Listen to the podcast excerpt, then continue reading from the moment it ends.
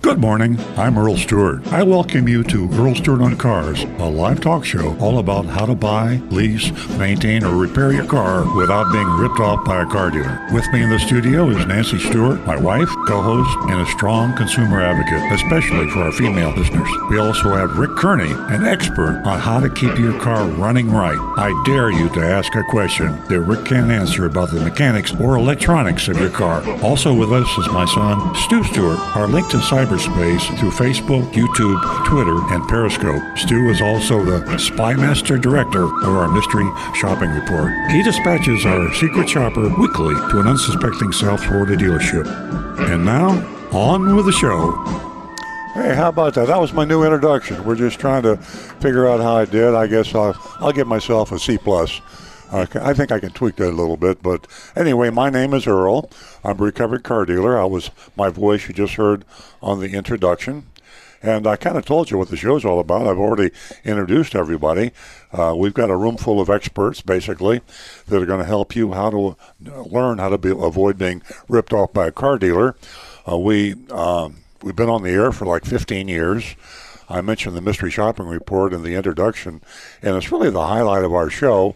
Uh, we have a particularly interesting mystery shopping report uh, this morning, and it, we get to it typically in the last half hour of the show, and that's between uh, was it uh, nine thirty and ten. That's right. And uh, I'll give you a little uh, hint. We we shop the largest retailer of used cars, probably in the world, certainly in the United States, CarMax, and it was a very very interesting report, and uh, I'm hoping that we can have a, a colleague. I use the term, I flatter myself to say that Rosemary Shahan is a colleague, but she's a uh, probably the most prominent uh, auto consumer advocate in the world, really. I mean, Rosemary Shahan, she's the president of Consumers for Auto Reliability and Safety, CARS, C A R S acronym.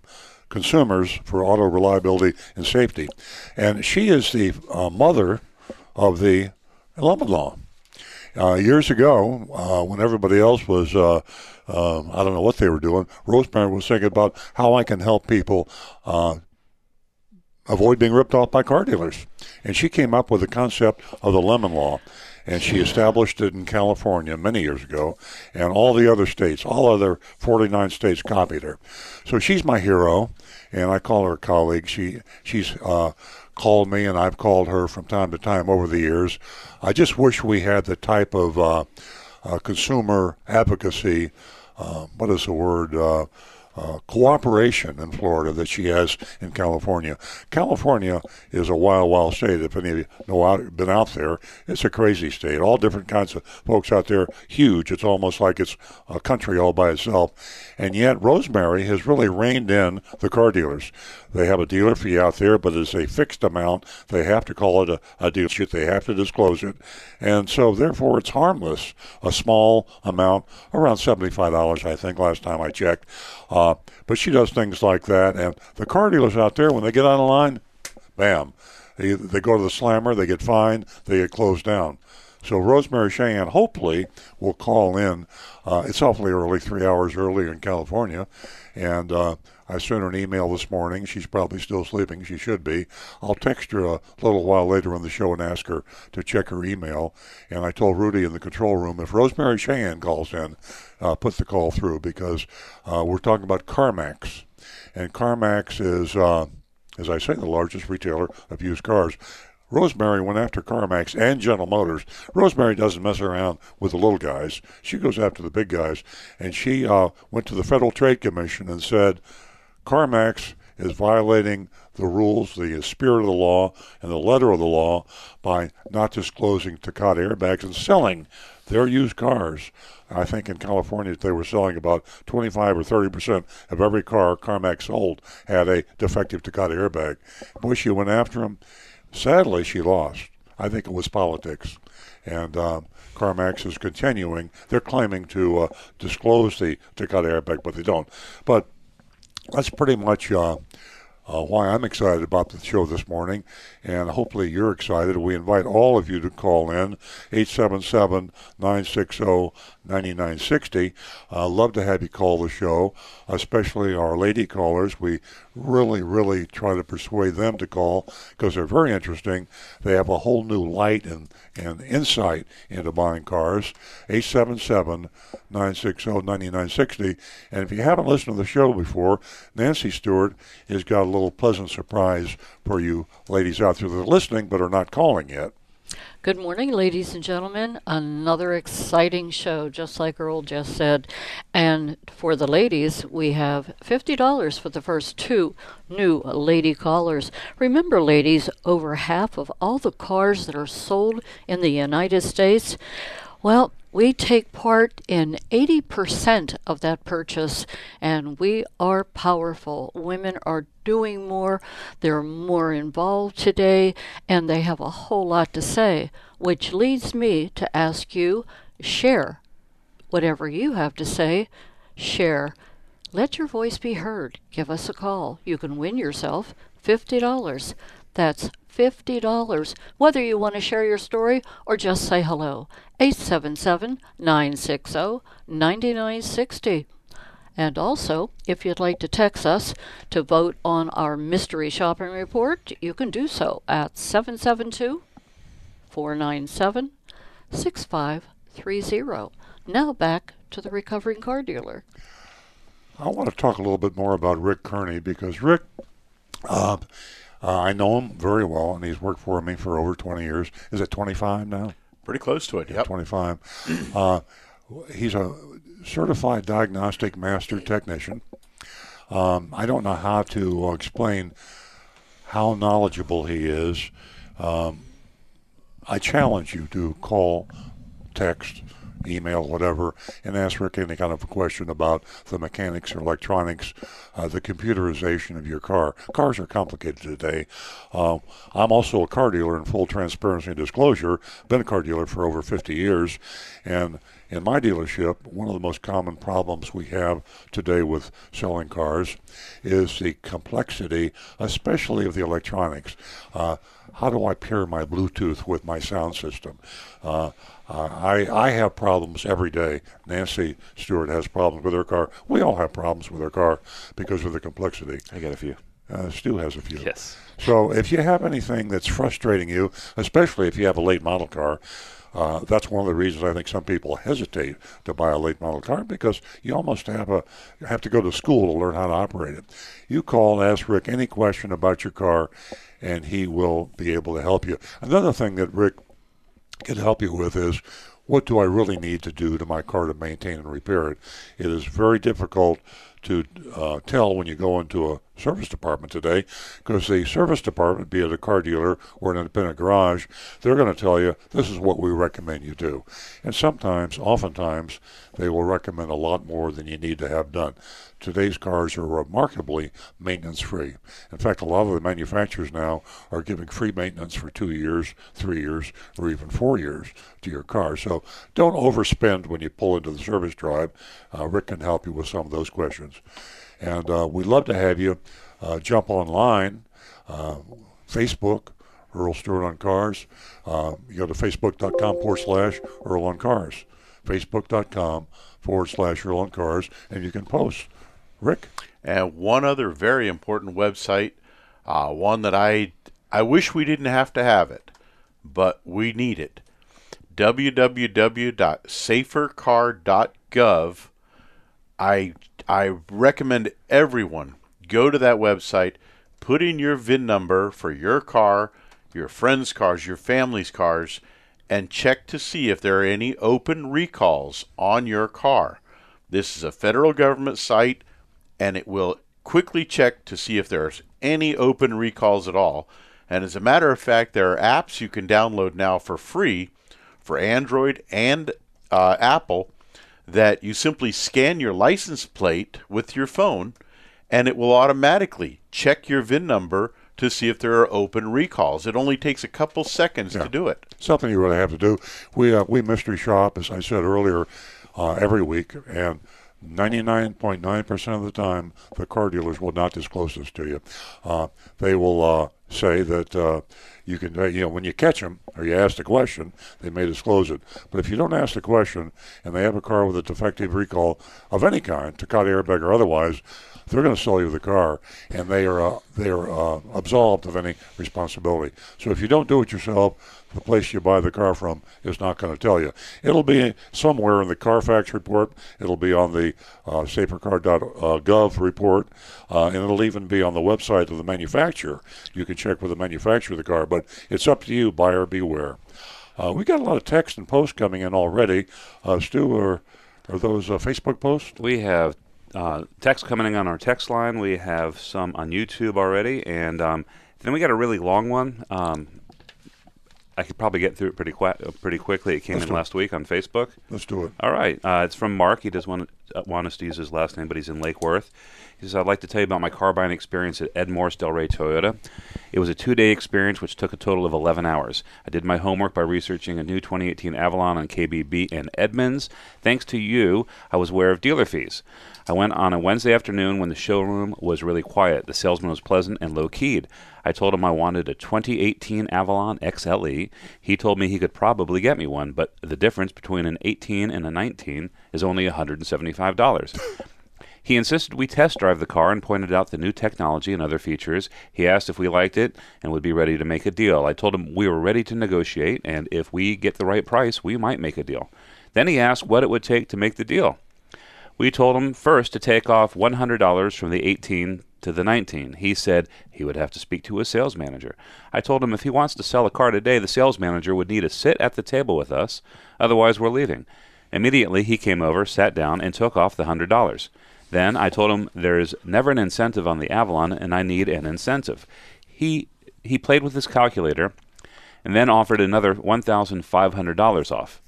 Next, I asked to see the invoice, which showed the dealer fee of eight hundred dollars. I think he's talking about probably a buyer's order. Mm-hmm. Showed the dealer fee of eight hundred dollars. Seven ninety nine, I believe. Seven ninety nine ninety nine. I told him I knew that that was his profit. He said people are in business to make money. I told him we could get closer to making a deal if we could split the dealer fee and continue to negotiate. The sales manager said okay. Then I asked him to give me the four rubber Avalon floor mats valued at three hundred dollars. He said he couldn't do that because he was close to his profit point. Yeah, that's an add-on that they put on after they advertise the price. Yeah. That is correct. Uh, we reviewed the invoice and found another 200 off from fees. Now I told him we had an 08 Avalon with 56,000 miles, very clean, in excellent condition. He went out to look at it, started it up, didn't drive it, and he offered us $6,500. If you just tuned in, this is Delray Ed Morse Mazda, Ed Morse Delray Mazda in Delray, Florida. This is Toyota. I mean, yeah, why do I keep saying Mazda? I don't know.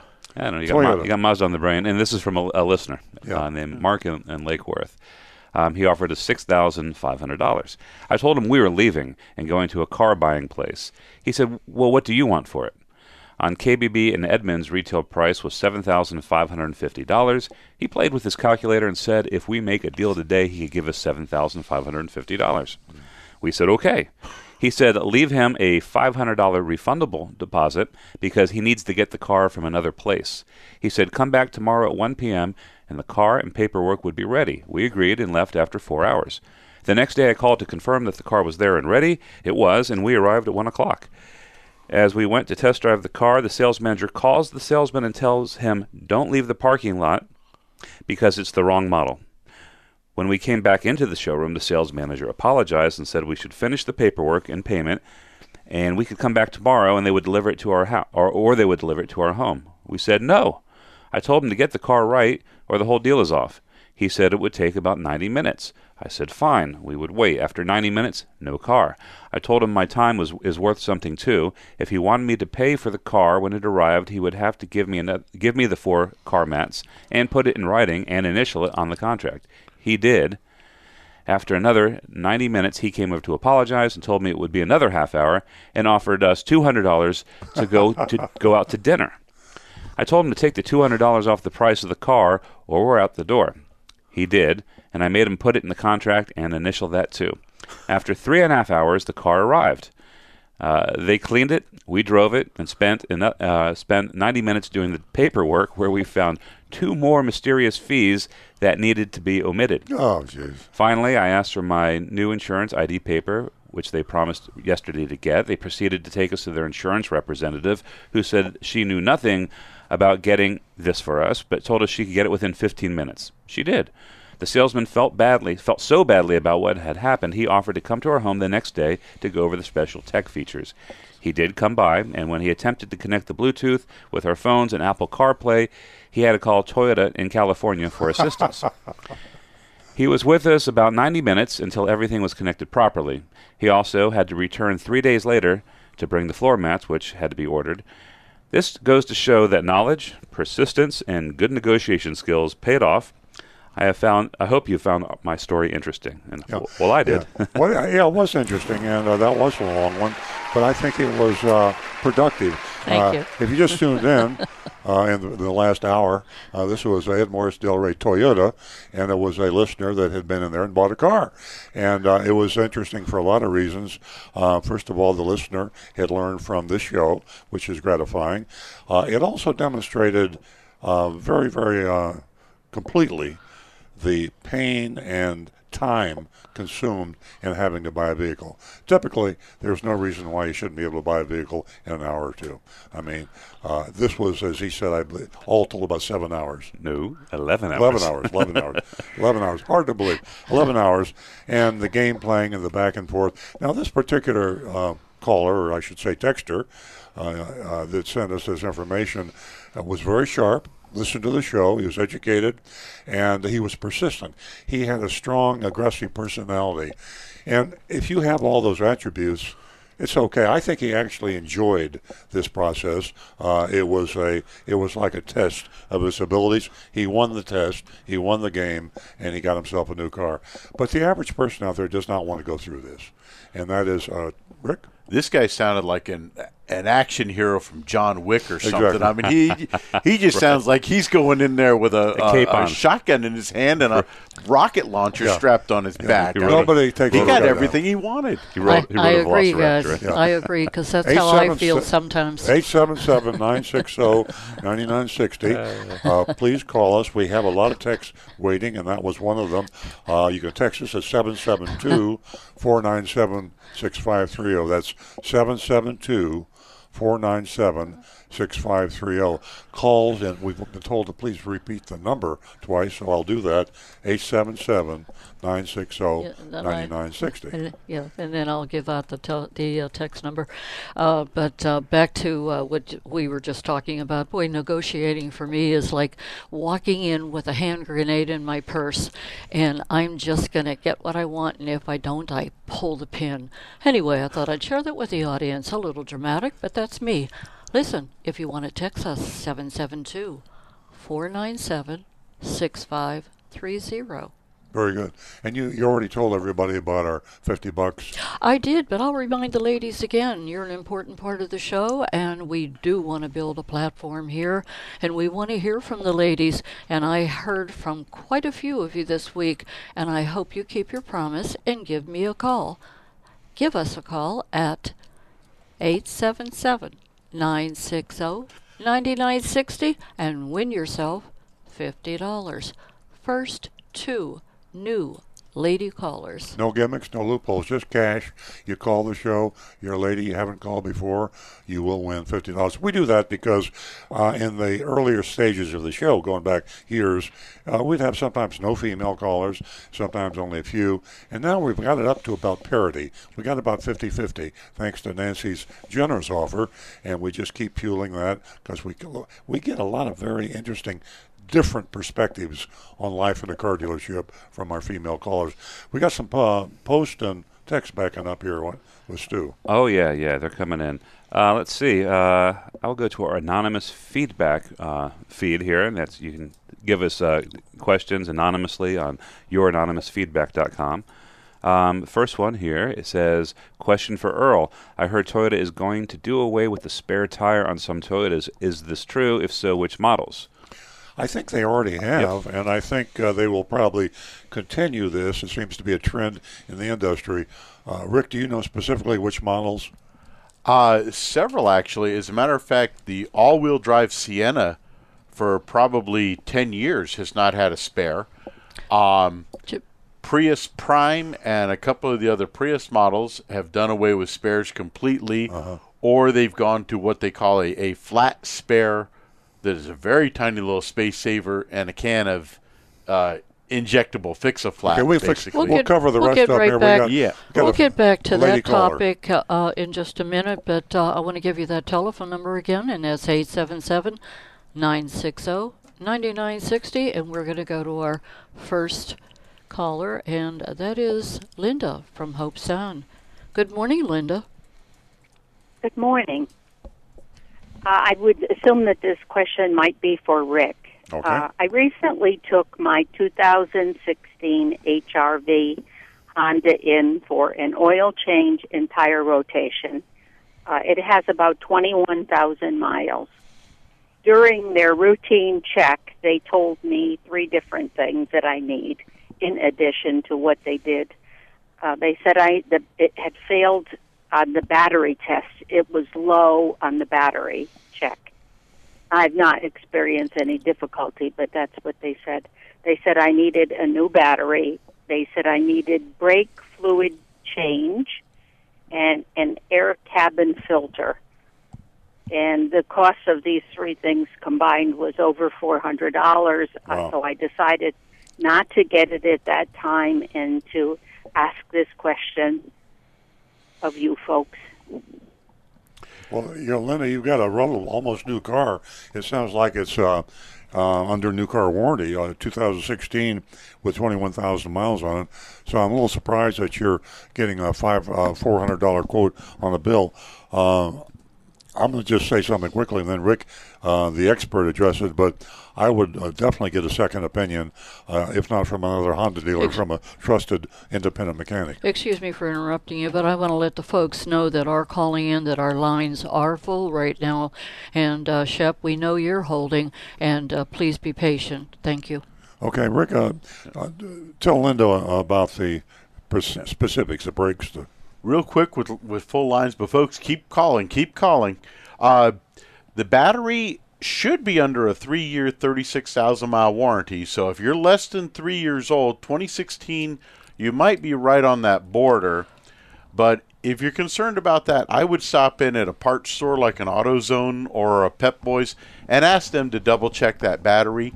It is very possible that the battery's getting old and starting to go bad, and the modern Uh, computerized testers I- are very good at I just- predicting I just, I just like to tell you one thing, Rick.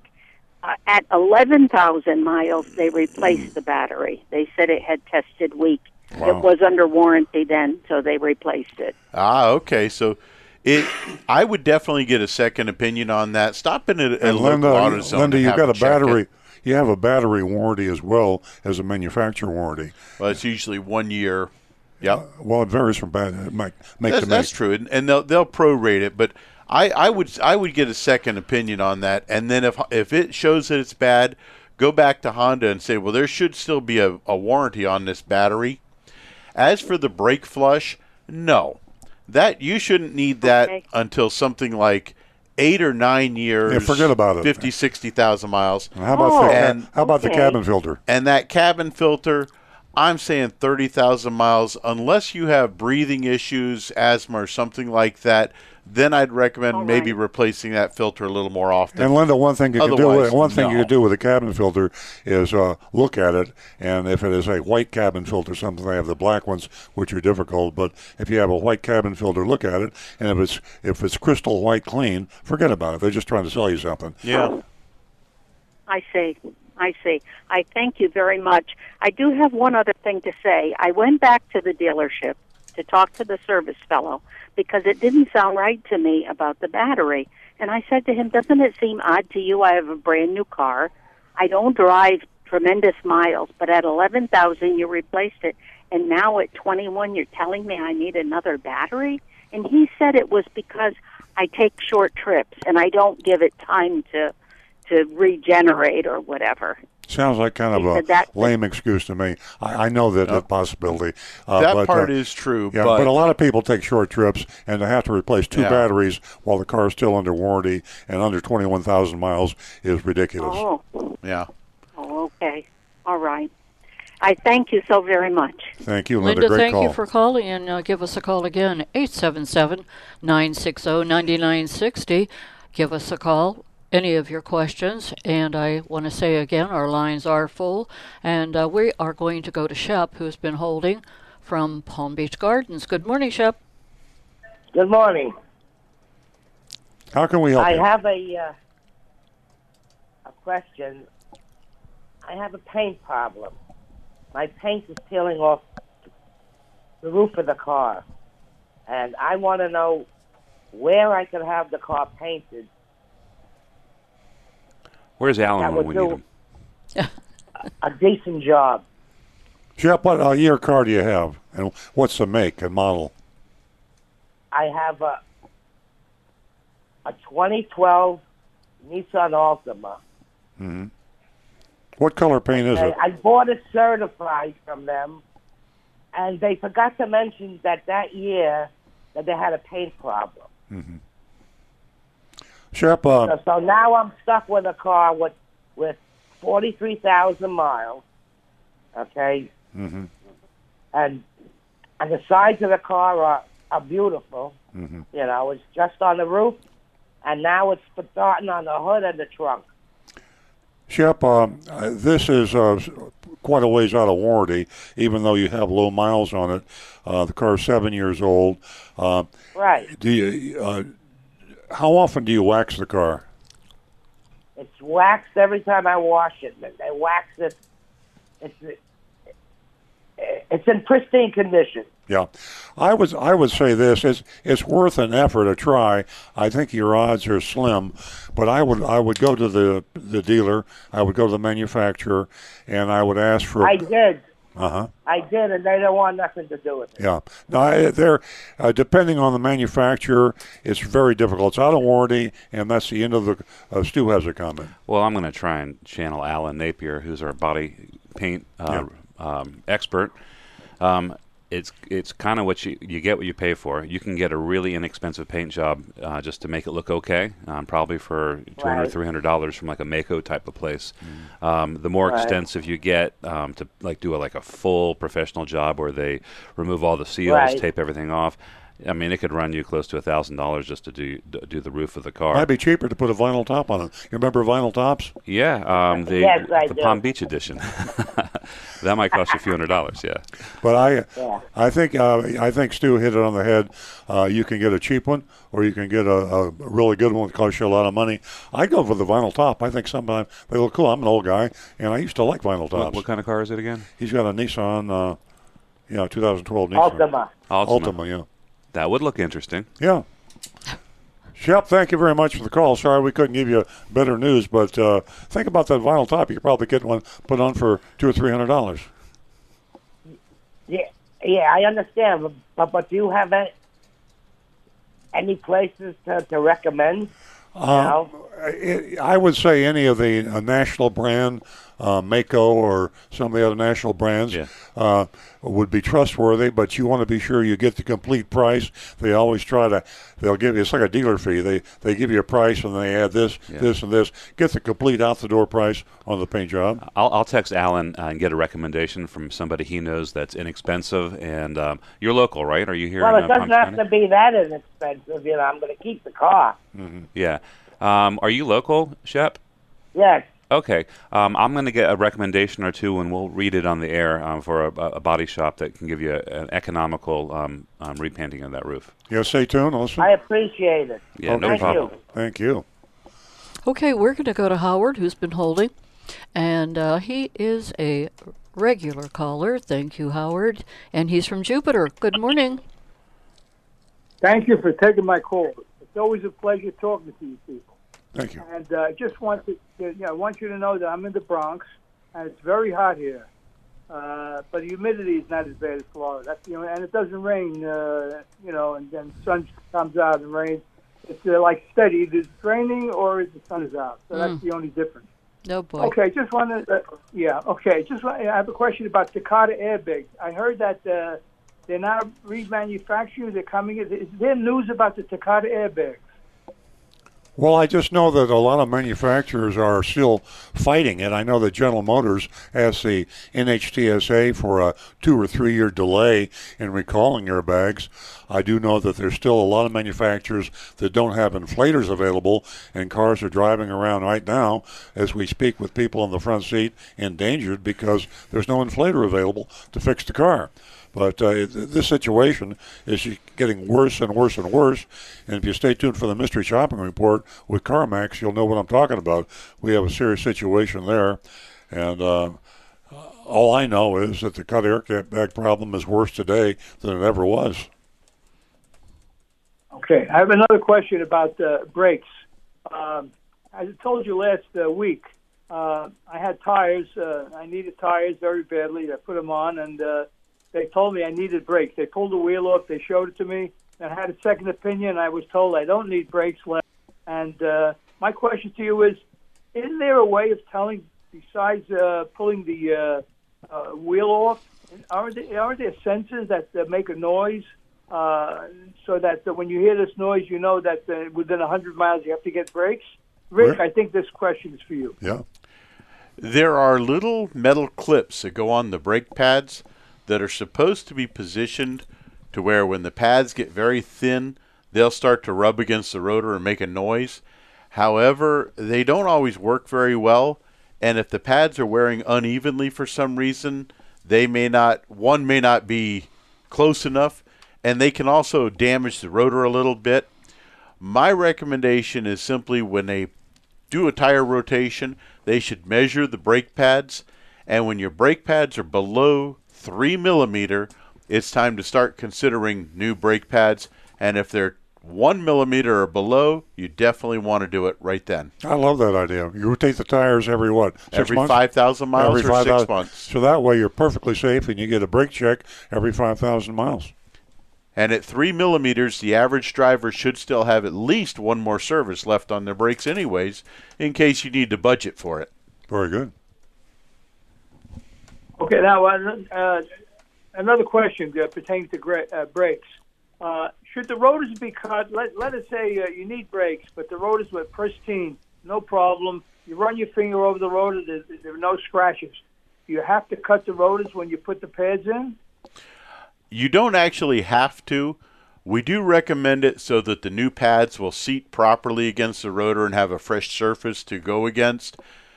Uh, it simply helps make the pads seat in better, last longer, and they won't less chance of making noise. How then. much does it cost to cut the rotors? Uh, cutting the rotors is for most places about an additional hundred to hundred and fifty dollars, mm-hmm.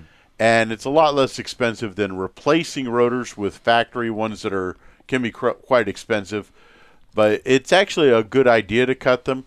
But if you if you don't want to pay for it, and you don't have any brake pulsations or problems like that, then you're perfectly fine to just have new pads slapped on. Okay, thank you very much uh, for taking my call, and I appreciate your knowledge, your expertise. Thank you, and have a good uh, Saturday. Thanks, Howard. It was great hearing from you, Howard. Stay in uh, that air conditioning. Give us a call next week. We're going to go to Frank, who's giving us a call from West Palm Beach. Good hey, morning, Frank. Good morning. Good morning. I I didn't catch the um, app to check uh, for recalls. I have an iPhone and I'd like to do that. Check the license plate.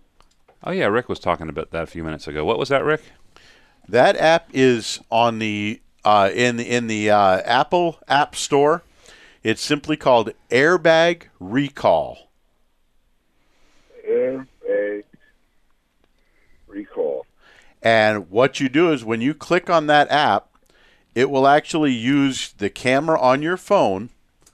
The the I'll hold this up in front of the camera. I don't know if you're you're seeing it online or not, but you can see where it's got a. Uh, I think you. I see Earl there. Yeah. you kind of line the little square oh. up on your license plate, and then when it reads that license plate, it will automatically check that VIN number to see if you have an open recall because Oops, it runs wow. your license plate and gets your VIN number and then just boom. That's pretty snazzy. That looks like the stuff we use at the dealership to appraise cars and scan vehicles. It's quick, it's simple, and you all you do is walk right up behind the car and just scan that license plate, and in a couple seconds, it tells you whether or not you have any open recalls. Welcome to the 21st century. Ladies and gentlemen, we'd love to hear well, Frank's from still you. On, yeah, Frank's still on the phone. Oh, Hey. Uh, Frank, do you have another Yeah. question?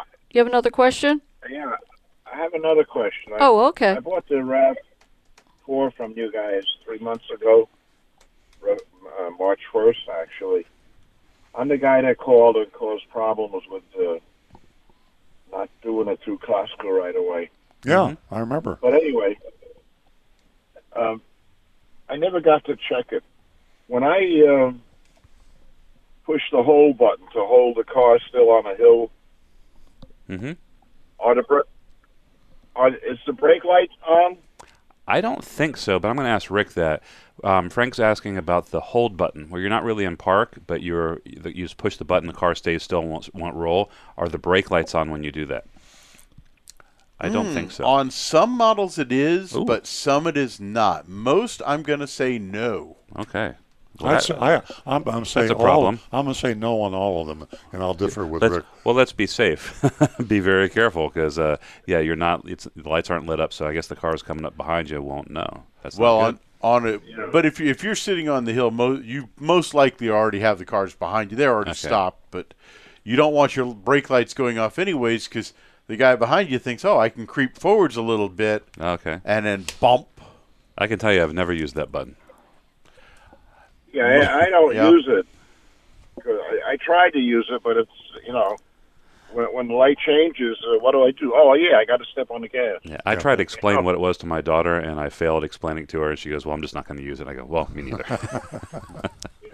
And I, I, I never, I never had gotten to ask anybody to stand behind the car, and I just thought of it now as I called you. it's a good question, though. It is. I'm I'm going to find out about that. Yeah. I want to find. Let's I follow want up to know next that. Week. Yeah, let's follow up. Yep. Well, I have a new uh, Rav Four. Maybe that, that, maybe they do, maybe they don't. I, I actually, I should tell somebody to stand behind my car. Well, be careful. Well, as, as a matter of fact, I've my wife's driving a, a 19 Rav4 2019, so I'm going to check that when I get home. We're we're going to find out for good. sure on that one. Frank, thank you very much. Uh, y- y- do you have any other questions? No, that's it. Thank you for your show again. Well, please call again next week. You're a great caller. We appreciate it. 877 960 9960. And I'll repeat it for the people that like to hear it twice 877 960 9960 in the text. Yes. 772 497 6530. And yes means we have a whole bunch of texts. Yes. Yeah. But before Stu gets started on his text, I have one, and it's from Roberta, and I promised her that uh, I would ask this question on the air. Uh, is it better to hand wax your car? And how long will a hand wax last in Florida during the summer? And she keeps her car outside. I'm going to say yes, a hand wax is the best way, especially if you're having it done by a professional that's got good quality equipment because they're going to make sure the towels they're using are very clean, don't have any debris or sand in there that might hurt the finish. And for how long it lasts, most cases, let's say uh, four to six months, and I judge it by whether or not the water still beads up when you get wet. If if you run through a rainstorm and the water still beads up into those nice little puddles, it's still in pretty good shape. But about every six months, I would put a new coat of wax on there, especially in Florida with this sun. It's just going to eat that paint otherwise. Yeah, especially keeping it outside. I love that beading effect. Oh, it's great. Yeah, it gives you an idea. Uh, Stu, you have text. Yeah, I'm gonna. We have a few a few more that came in on youranonymousfeedback.com. Um, first one says, "Dear Earl, Nancy, and team, forgive me for not waking up at 6 a.m. to call in out here in Los Angeles." Uh, during my car buying experience in 2017 for a 20 for uh, for a Toyota Corolla L, I used TrueCar and CarGurus to set my target price at 15,000 before tax and tag.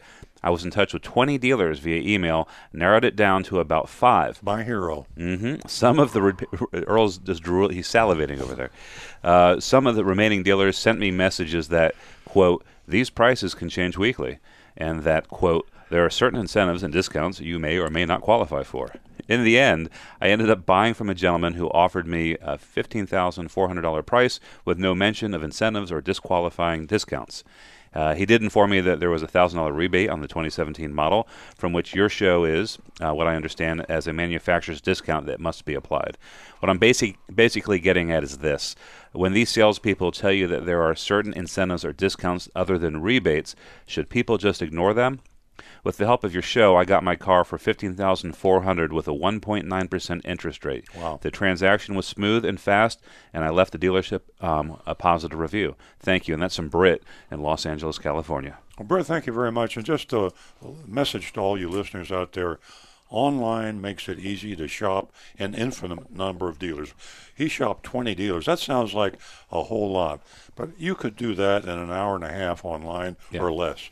And you're not going to get answers from everybody that you go out to, but competition is your best tool to get a good price. And when you do 20 dealerships online, you are going to get a great price. And he did. Congratulations and thank you for the text. Yeah, thanks, Britt. Uh, we have another anonymous one. Uh, this is uh, anonymous, of course, even though Britt, Britt identified himself. Uh, Hi, Earl. The info you put out on your radio show and website is really good, but hardly anyone knows about it. Have you ever thought about putting an advertisement on a billboard on the side of I 95 in Broward or Dade County that directs people to your channel and website? Wow. Well, that, that's a great idea. One of our problems, and I guess that we could ask Rudy or some of the uh, executives here at, at the radio station, our signal, uh, radio signal per se, doesn't penetrate uh, real well to Dade County. It's kind of marginal in Broward County. Of course, we stream and we also have online. But that's an interesting question. One of these days, we need to get a count, if possible, to see how many people we're reaching uh, on the internet. And if we had a, a, a sizable audience, or maybe the way to jumpstart it is to put the billboard up. Uh, we'd love to go to Dade and Broward because the population is so high down there, but we're going to investigate that. I like the idea. And the behavior is so bad. Oh, it's it's uh, Dodge City. It's just like Right. you know, I'm Matt Dillon It's- going into Dodge City. It's the OK Yeah. Corral. There, there'd be so many people to save. It'd be unbelievable. Exactly. You know, speaking of the signal, uh, it was uh, the day before yesterday that somebody called me from Port St. Lucie, and they said that they tune in at eight o'clock, but they're in their car, they're on their way to work, and they're on Port St. Lucie Boulevard, Yeah. and they lose the show. Yeah, that's radio. I mean, online is the wave of the future, and if you could do it online, uh, if you just go to Earl, streamearlandcars.com, you can stream it directly from the radio show, www.streamearlandcars.com. That way, you're streaming on the internet. As long as you have a good Comcast or AT&T or whatever you're using, uh, Wi-Fi, as long as you've got a good strong strong signal, you, uh, you can listen to it anywhere in the world. So streamearlandcars.com, but radio is radio, and you get uh, Yeah, he thunderstorms on AM, and and the signals come in and out. We got some more text over here. on YouTube from David. He says, "Good morning, Mr. Stewart. Uh, my name is Davide. I'm sorry from from Orlando, and today is my birthday. Happy birthday, David. Uh, can you explain about taxes? How much, and if the local taxes count as well on a sale in a new car? Taxes in Florida are six percent, but counties have uh, supplemental taxes, and they can go up to what another one percent, Stu? Half a percent, one Uh, in Palm Beach County, it's an extra one percent, but they, it's limited to the first five thousand dollars. First $5,000, So it's yeah. basically fifty dollars on most car sales. Yeah. The thing you want to be sure of is anything you pay to the government, there's no way you're going to get out of that. So just verify it is a government fee, and if it's a county tax plus a state tax, you're not going to get out of that. Dealers must charge that, or they go to the slammer. That's right. And actually, some dealers have gone to the slammer because they did charge you that, and they stuck it in their pocket, and they didn't send it into That's what I was going to say. The state doesn't care if you charge it; they just want to get paid. They want to get paid. exactly. Um, I have an answer, by the way. Shep called in a while back, and he had a problem with delamination. In other words, peeling paint on the roof of his 2012 Altima. Um, and we said we'd find a reputable place uh, to go. So Alan Napier let me know that um, Dave's Auto Body on North Lake Boulevard. That's Dave's Auto Body on North Lake Boulevard. Shep, if you're listening, is trustworthy and low cost. So Alan recommends that. But he did say that he has a special Alan Napier radio show special for Shep, and uh, Alan said he'll take care of it for three hundred dollars if it's just the roof. Yeah. Well, we don't like to advertise. We're a consumer advocacy show. Sure. But we'll say Dave's Auto Body on North Lake Boulevard, and you know that's that's invaluable. We have insider information. As I say, full transparency. We are also car dealers, and we have a car dealership, and we had it for a long time. And we have our cars repaired and fixed. If we trade in an off-make car, we'll take it to somebody we trust, independent, or even a dealer sometime. What we should do, and I'm thinking out loud, uh, Stu, take notes. We will we will do a web page, uh, a link that will let people know where they can take their car, Nissan, Ford, Chevrolet, Cadillac, and they can go to a trustworthy independent or car dealership. And we're talking about recommended dealers from sales and leasing, the good dealer, bad dealer list. We need to have a good repair, bad repair list. We can forget the bad repair. We'll just have the good repair list. Because what we all would rather have our car fixed by a, a qualified, talented technician, preferably not a car dealer, because car dealers charge too much. And we will create such a list. Thank you for that text. All right. Uh, moving on, this is a text from Tyrone S., um, who did worked had a job as a mystery shopper for 16 years. He says, first time texting you guys, uh, and third time I've watched your show on YouTube. Question: It appears you guys seem to be focusing on Florida area. Do you guys ever go on the road, like to other cities, and do what you do? Well, I'm glad you asked that, Tyrone. By the way, Tyrone, if you're interested in a job, we're always looking for additional mystery shoppers. And uh, one of the problems we have, and I, I should have said this earlier, we had somebody earlier in the show text about a mystery shop he did Morse Delray Toyota. And I have to say this in full disclosure that we don't know that texter and we don't know that it was an accurate report.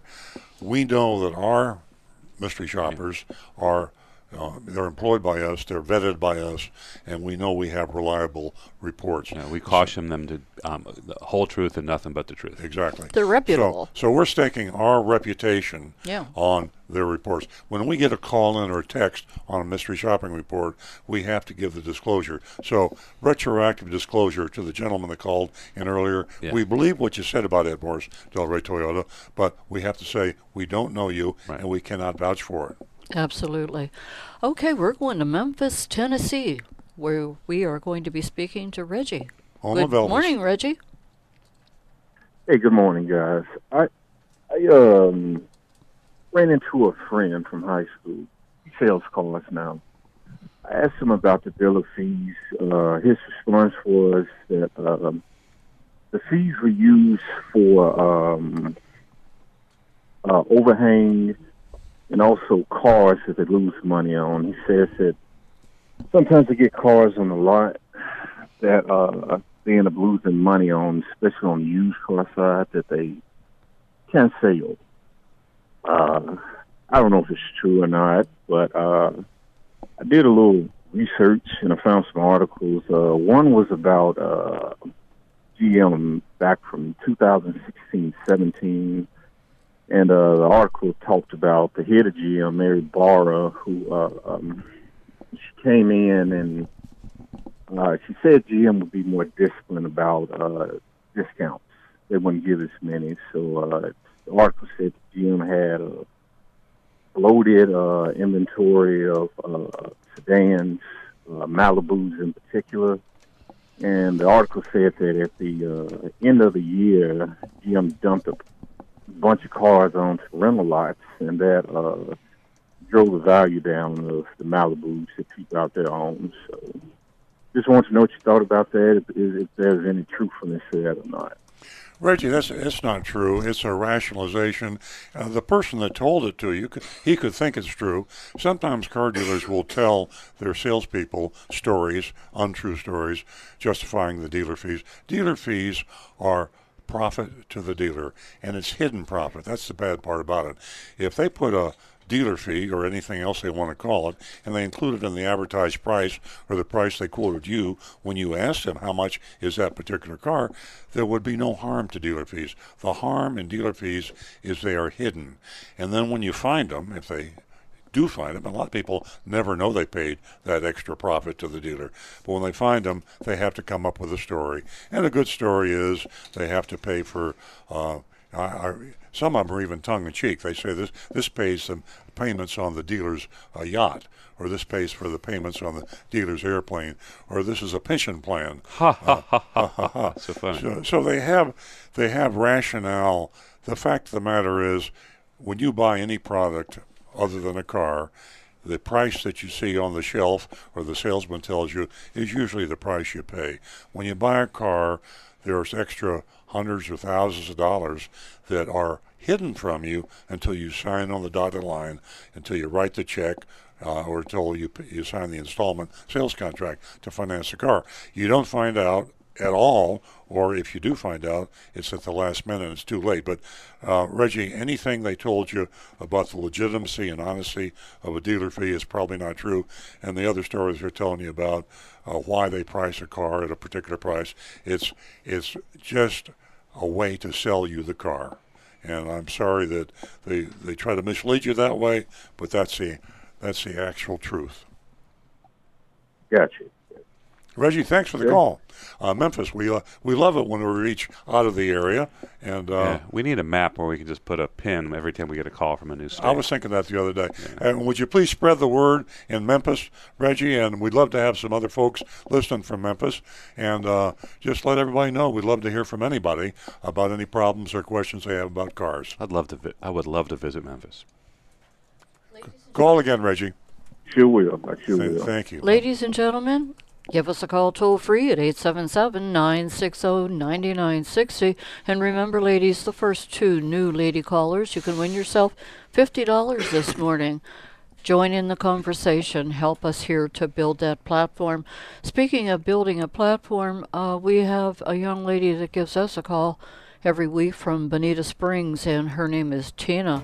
Welcome to the show, Tina. Down to Georgia, he was looking for a soul to steal. He was in a bag. Good morning, everybody. Good morning, I love that intro music. The devil goes down to the car dealership There we go. and wreaks havoc. That's my new tagline with y'all. Watch out. Um, yes, both guns blazing. anyway, I wanted to bring about something that's been happening here in Southwest Florida. Every day for the last week or two, there have been reports of car fires, and I think part of it is because of the really high temperatures. But Rick, I was wondering if there's a way for auto owners to prevent themselves from getting into this mess in the first place. If it's a matter of maintenance or if it's just the luck of the draw. Uh, that'd be tough to say without knowing what causes the fire. I mean, if it's a situation that the first thing I would suspect is people refueling their car and keeping the engine running so that the air conditioning stays cold. Now you've got an ignition source with a hot exhaust and sparks can possibly be going while you've got live gasoline fumes moving around. Extremely dangerous. Always turn that engine off and no smoking anywhere near those fuel pumps. And otherwise, if it's such things as oil leaking on the engine, most cases that's pretty unlikely to cause a fire issue. Uh, the only other thing I might suggest is if they're letting the car just sit and run to keep that air conditioning going, again, that can cause excessive heat buildup and possibly lead to a fire. But other than that, with, without knowing the exact cause of the of the fire itself, really hard to say what can be done to prevent it. Yeah, these cars that have caught fire have been on the right of ways, like people driving down I 75, and all of a sudden they have to pull over because their vehicle's starting to smoke. So it's not necessarily the parked car situation where the engine is running, it's when the car is in motion. Yeah, well, that that could be just vehicles overheating, not well maintained, and having overheat problems. I would check the uh, makes, the brands, and models. I, I don't think it's a, I don't think it's a problem among all vehicles.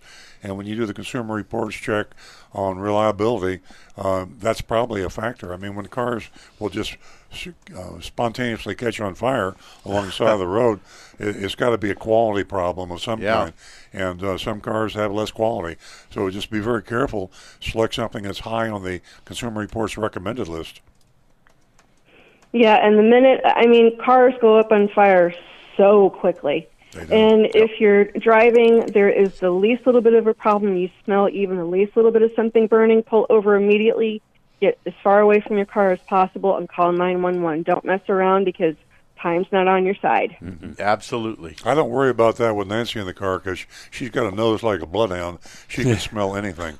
She could smell a problem in another car on the highway. She can smell a burning car in Bonita Springs. Exactly. I definitely can. And I get out of the car even before you park it. Exactly. It's in drive, and I'm jumping out. Yeah. I love the thrill. you live on the edge. Tina, thanks for calling. Got a little humor there. It's the truth, though. Mm-hmm. Have a great weekend. Yeah. And ladies, I can't do this by myself. Jump on the jump on the women train. Let's make this happen. There you go. There you go. Choo choo. Okay. Go wreak havoc, Tina. We're going to go to Steve, who's been holding from Jupiter. Good morning, Steve. Good morning. Good I got morning. a question for Rick. Reference check engine light. Mm. Oh boy. I have I have a 2002. I bought it new F150 with a 4.2 V6. Runs terrific. Everything looks fine. I change the oil every three to four thousand miles using synthetic. The tailpipe is clean. Uh, check engine light came on. My buddy plugged in his little handheld computer, and it says that bank one is pending, running too lean. Bank two is stored, running too lean. But it doesn't say how to fix it. What would cause it to run too lean? And the second part of the question is if I do nothing because the motor's running so good, am I doing any harm to the motor? Good question. First, the causes. There are two primary causes for that. The first one is you've either got an air leak or a what's called a vacuum leak. You're getting too much air into the engine. Or the second cause is you're not getting enough fuel. You say the car's running pretty normal, so I'm going to bet that most likely somewhere around there, probably a vacuum hose, especially on a 17 year old vehicle. One of the air hoses has got a little Rick, bit of a leak. Answer is the most important question. If he does nothing, can he do damage to the vehicle? He says it runs like a top. Yep. Uh, so most likely, I would say it's probably just a small leak like that, and it's not going to be a breakdown issue. What you are going to see is a loss of fuel economy, very possible, and a little loss of power. But I don't think you've got a situation, especially with. He says it runs great. So uh, lean how's your fuel economy and how's your how is your uh, power? the, the, the motor runs fine. It's still got plenty of power, just like when it was new. I take care of the vehicle myself, change the oil, and do all the maintenance on it.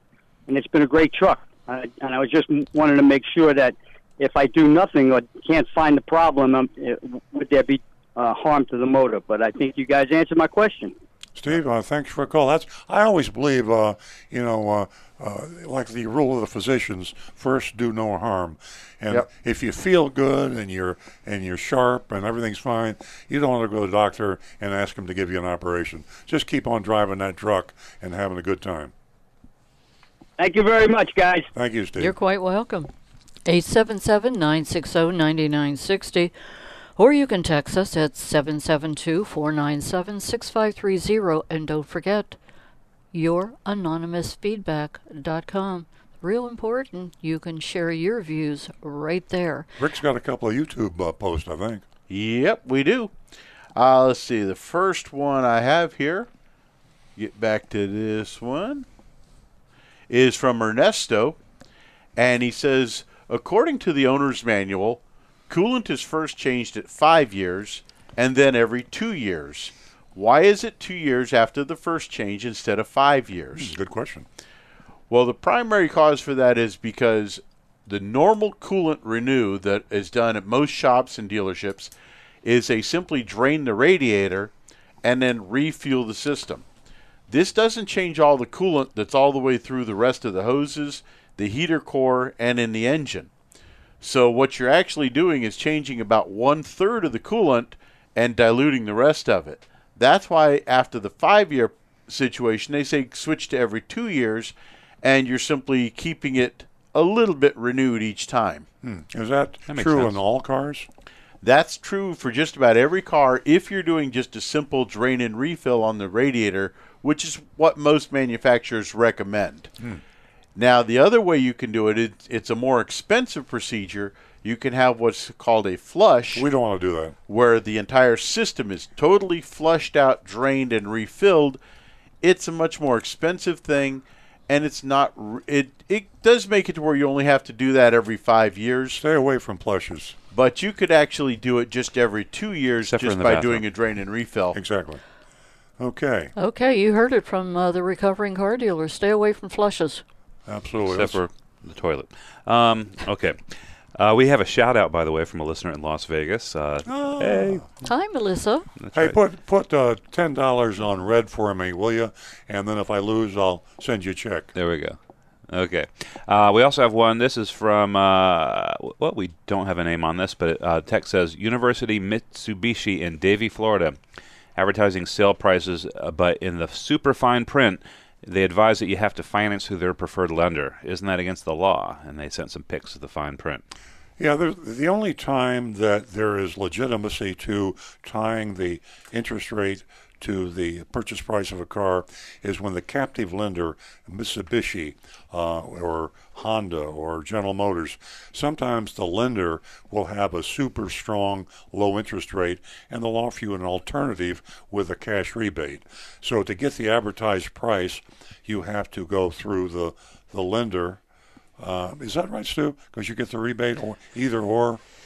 Okay, there's um, and I'm only speaking for Toyota for sure. Yeah, um, For example, they will offer a cash incentive. They'll call it dealer cash, Yeah. and say it's fifteen hundred dollars or two thousand dollars um, that you would get off the price of the car that uh, off the price that you negotiate. By the way, um, But if you, do you still get the price off the car if you go to a different lender? yes, you can use it with you can you can pay cash. You can go to your credit union. You can use any lender that you prefer. So there's so it's not legitimate that you should tie the advertised price of a car to using a particular lender. Well, usually, like for Toyota, the advertised price uh, for a car is actually um, uh, it's higher if you use their if you use their lender because you get a you get a special interest rate instead of the, fi- the cash. exactly. So it's kind of the opposite of that. Now, uh, Toyota does, and I think other car manufacturers do offer this. Occasionally, there'll be an additional rebate that comes with the, sp- the financing with that lender. So I'll give you an example, uh, and this is not an advertisement for Toyota. It's just because it's the only thing I know about. Uh, the the 2019 Camry uh, has a $2,000 cash incentive um, or special financing, but now they're offering an additional 500 even if you get the special financing. I know it sounds confusing. Uh, that's why you got to do a lot of research, but um, there are rebates that are associated with special financing, and you have to use their lender. Well, I'm going to say this: you should not tie your uh, purchase price of a car to the lender you use. The lender should be of your own choice, and it probably should be your credit union or your own bank. Because when you're dealing with a car dealer's uh, bank, chances are he's making a big fat finance reserve, uh, two thousand or three thousand dollars. But I, w- I will say that, um, like in the case of dealer cash, um, it's to your advantage to use your um, your own lender for for that reason, and also you also get to use the cash incentive. Exactly, So yeah. if you get a really good rate, use your own lender. Don't use the dealer's lender. Good rule of thumb. well, um, if you're getting zero percent um, on something like that, then Exactly. that's something to look at. if it is coming straight from the dealer's lender. Correct. But nine nine times out of ten, it doesn't. Be very leery of the dealer's lender. Mm-hmm. Okay. Um, we have a text from Anne Marie, longtime listener and longtime texter. Good morning, Anne Marie. Good morning. Oh, this is a good one. Uh, good morning. Last week he had a caller who suggested rubbing a cut potato on the windshield, and that would do as good a job as Rain-X. Now that it started raining regularly here in South Florida, inquiring minds would like to know: Did anybody try it, and did it work? Rick is smiling. Yes, I did. I sliced up a potato and I rubbed one half of my windshield, and then I did one side window. That way I would be able to compare left to right to Okay. get an idea. I'm going to interrupt you. Was it a Yukon? Was it a red potato? Or was it Now we're not russet? gonna, we're not going to turn this into a bagel discussion that takes five hours. So, so, this is which one was better? Japanese sweet potato. It was a nice big old Yukon Gold. There you go. And the reason I used such a large potato is because I kept having to cut off fresh slices. And uh, folks, end of story. It worked a little bit, but it was messy. It was hard to get a good even coat without streaking it. I kept having to go back and wash the win- windows and reapply, trying to get just one nice coating. Use Rain-X. My opinion. We, if got you're, a, we have a caller. let's go to the caller. We have, excuse me, we have a, a female caller, Susan, the first time caller from Stuart. Susan, you just won yourself $50. Oh, thank you. You're quite welcome. You stay on the line after we're finished, and Rudy will take your information so I can get that check out to you. Okay. What can I do for you today?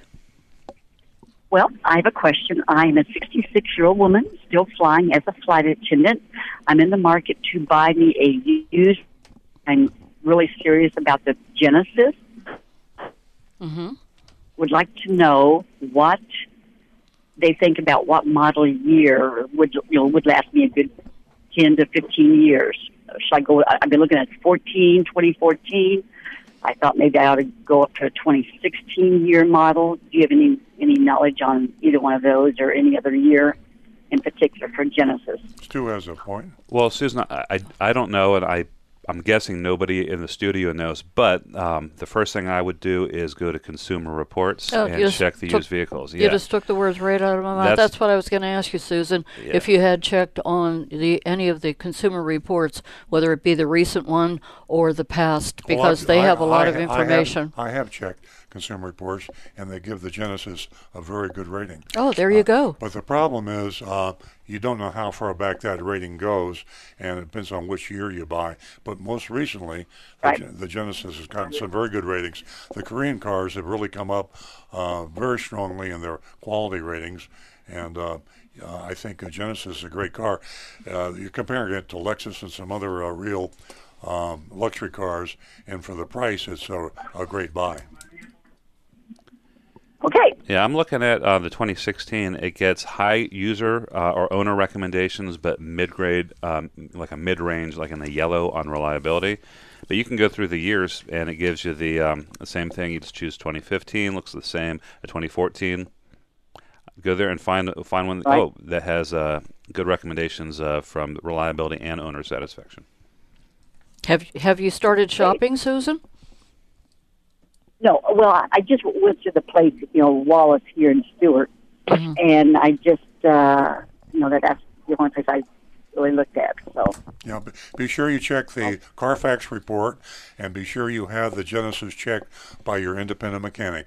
It's going to cost you a few dollars, but when you've agreed on a price and you're getting ready to sign on the dotted line or write out a check for your Genesis, insist that they allow you to take that to an independent mechanic. It might cost you 150 or 200 bucks. He'll go over the car thoroughly, but you you need to do that with the Carfax report, and you also want to check that car for recalls, and that's easily done just by looking at the Carfax report. And you can also go to safercar.gov, S-A-F-E-R, C-A-R dot gov. Be sure there's no safety recalls. And Okay, and, and awesome. also, Susan, don't get caught up in any fees. Okay, yeah, I've been listening to you the last couple of weeks, so I know I know about those. I was just basically looking for a car that you know would last for a good ten to twelve years, and uh, you know that's my last car I'm going to buy. So I just thought maybe the Genesis was the way to go. Excellent. That's a good choice. That's a, a good value, and as I say, the Hyundai quality has come up considerably over the past 15 years. Okay. We'd love to Thank hear you so back from you, Susan. Let us know how your car buying Thank you. experience went. Okay. Thank you. Stay on the line, Susan, and give Rudy your contact information, and we'll get that 50 bucks out to you. Uh, ladies and gentlemen, uh, if uh, you haven't heard talk, heard Earl talking uh, the last couple of weeks, probably last month, about his hundred thousand dollar dealer fee challenge, well, it's going to be a doozy. Uh, I'm sure that there's going to be a few people that are going to chime in and uh, join the debate with them. And uh, it's a, a debate uh, resolution to make dealer fees illegal. And uh, the recovering car dealer has something to say about that. Well, I'm just kind of disappointed that nobody's even uh, texted me, emailed me, have me use uh, youranonymousfeedback.com. Car dealers in Florida, I challenge you. I want to debate you live on the air on this radio station, uh, 8 to 10. We'll have uh, rules of debate. You'll have your equal say. I'll have my equal say. And the proposition will be should the dealer fee be made illegal in Florida. And if you have an opinion and you'd like to debate me, uh, and you win the debate based on the votes of our listeners, uh, you'll win $100,000 cash from me. And uh, if I win, you'll pay me a hundred thousand. We'll take the hundred thousand. We'll put it in escrow with an attorney of your choice or my choice or a mutual choice. Keep it in escrow so there's no shenanigans after the results of the vote come in. And I'm negotiable on the amount. If a hundred thousand is too little or too much, we can negotiate that. And even the format, we don't have to do it live on this stage. We can do it on another stage. Let's talk about it. And you don't have to disclose who you are. Just go to youranonymousfeedback.com, www.youranonymousfeedback.com. Say, Earl, I'm listening to this $100,000 challenge. I'm interested, but I want to make a few changes. Let's negotiate. I know this is obvious, but the reason you haven't had any challenges is because it's indefensible. Well, that's what I believe. Right. I mean, no one's going to. If you put a hundred hundred thousand dollar challenge to prove that Yeah. that murder is okay, you, no one's going to get on but- there and argue but- that. That's a good example. But I have to say that here I am, one person, and there's thousands and thousands of car dealers in Florida. Am I right and they're all wrong? They all want you to just be quiet about it. I know. Yes, Okay. exactly. Uh, ladies and gentlemen, uh, if you uh, picked up, uh, if you didn't pick up the uh, hometown news, uh, y- uh, you should. And uh, if you can't find it, you can go to Earl on Cars. Uh, he recently uh, wrote a column, and uh, it's a question that I've asked myself over and over again. Uh, if car commercials were honest, Boy, I'll tell you what, that's a mouthful. Well, uh, you can go to the Florida Weekly and you can read that column, and you can also read the column uh, in the Hometown News, and that is on leasing. And I seem to have mispl- Oh, here we go. Don't be trapped into leasing for the rest of your life. And uh, if you haven't picked up, as I said, the Florida Weekly or the Hometown News, go to Earl on Cars and you can read those columns and so much more. We're going to go to uh, John. He's a favorite caller. He needs a, a theme song too. a regular. Yeah, we have to get him a uh, a theme song from Palm City. We'll let John pick I it up. think I know what h- would be very fitting. We'll discuss it after the show. Hi, John. Good morning. Morning. Every week in the paper, uh, you see uh, under the legal notices, you see an auction. Usually, it's a towing company, and it's put in two to three weeks ahead. It lists the car that they're going to auction off and a serial number. Um, my opinion, my advice: never to buy one. First of all, if the cars were any good, somebody, employee, or the the towing company or outside person that they're in touch with would buy that car and fix them up. So I, when people usually read that, I wouldn't waste their time to go to these uh, so-called uh, towing companies that you know put a lien on a car because the owners have never picked them up. Sure. That's the first thing I want to say. Actually, in general, I myself, who has followed the uh, antique car auctions, would never buy a car. First of all, most of the classic car. By the way, today is Barrett Jackson. If you want to watch it on cable TV, I just watch it as entertainment. It's in Uncasville, Connecticut, and it's been held. This is the third day today. Uh, I think that the auctions are for mostly for wealthy people. I mean, uh, for instance, John Staluppi, a local, bought that uh, Supra Toyota for two point three million dollars. Yeah. People forgetting something. Not only that, at the auction, the only guarantee that you get is the title. You don't drive the car. You don't really see, you know, who the owner was or get the history of it. It's uh, pig in the poke. It may look good, but it may may not so good, you know, underneath. And by the way, auctions in general, I would stay away from. Uh, the largest auction, which is the dealers go through, and it's for dealers, is the Manheim. And years ago, I met the owner, the man, that founder of it, Paul Stern, a very honest, integrity man. I mean, unbelievable. He had a Chrysler dealership in Manheim, Pennsylvania, and people came to him because of his honesty and sincerity, and he just had a great reputation. And he was the actual founder of the Manheim Auto Auction. His name was Paul Stern, passed away, and he had a collection of Chrysler, old Chrysler cars. But uh, my just my point is, in general, uh, auctions are bad news for automobiles, and it's a it's a risk that people take, and unless they have a lot of money. By the way, I guess some people, maybe I'm not going to knock them, Staluppi, but if somebody wants to collect a car and I want a Supra, 93 to 97, Toyota made a Supra Turbo. It was one of the fastest street legal cars at the time. Mm-hmm. Rick will probably remember the car. It cost roughly about thirty-nine, forty thousand dollars new. You can still get a new one today. Pro- A top-notch one is worth like twenty-five thousand, and it's from '93 to '97. It was a six-cylinder, turbocharged Supra. John, did you a know we real good buy. John, if did you anybody know ever we run across one, Did you know we had one? thing that could, you know, some people can afford, and it's around twenty-five thousand for a mint one. Thank you, John. Hey, John, we've got one. You we, do? We have one at the dealership. It's bright red. Yeah, we just bought one uh, actually a couple of months ago. Pretty nice. Well, they're fast. Did you drive it? I'm too scared. They won't let me. Well, it, it it really was unbelievable at the time. It would beat most peop- most cars on the road with this uh, turbo uh, six-cylinder engine. And I just mentioned that because, uh, and you know, some people, uh, the worst thing that anybody could do is to buy a first model or a last model of a car. Uh, in 202, when the T-Bird came out, the new model, and the Camaro, people went crazy. Uh, on the T-Bird, there was a dealer here in Treasure Coast that was getting as much as, as not illegal, but to get ten thousand dollars above the list. And what really happened to the car? It sank. Yeah. It, the, the value. Everybody was n- nut. They said, "Oh, like the '55 Thunderbird, we're going to collect it. We'll put it away." And this and that. It was all nonsense. And probably the best example that I saw here in Florida was 1976 when Cadillac announced the last full-size Cadillac Eldorado. Okay, Hoyle Cadillac, which was in Delray Beach, was buying every one that he could find and paying as much as dealer. He's a Cadillac dealer.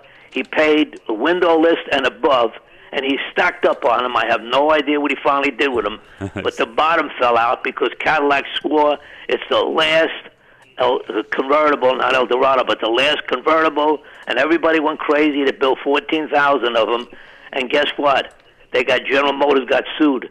Seven years later, Cadillac came out with a factory convertible. Good advice, John. Good advice. He sold them all to John Staluppi. Yeah. we love hearing from you, John. Thanks, Thanks, very John. much for the call, John. And please call again next week. You are are arguably, I think, in a tie with Tina for our best caller. Uh-huh. And, and and the, our longest caller. Our longest for and sure. uh, John is definitely the longest caller. We're going to get you some theme music, uh, John, if you're still yeah, listening. think about think about your song. and We'll, we'll, we'll do it for you. But by the way, John is actually his his I advice is spoke to absolutely Rudy already. All right. All right, you have a good day. Look forward to the shopping report. oh, thank John. you so much. Yeah, he's right uh, on the auctions. Uh, I mean, I think the danger most is the dealers, but when a dealer has a problem with the car, where does it go? It goes to the auction. Now, it's better now with condition reports and there's some recourse, but if dealers don't want to use that, if they are purposely buying cars that are in not tip top shape to sell it for cheap, um, then you got to really do your due diligence. But you're absolutely right. Auction can be dangerous and it, can be a good thing. Ladies and gentlemen, uh, if you didn't pick up the Consumer Report for uh, August 2019, you should. I'll tell you what, there is a whole lot of information uh, in this uh, report on headlights.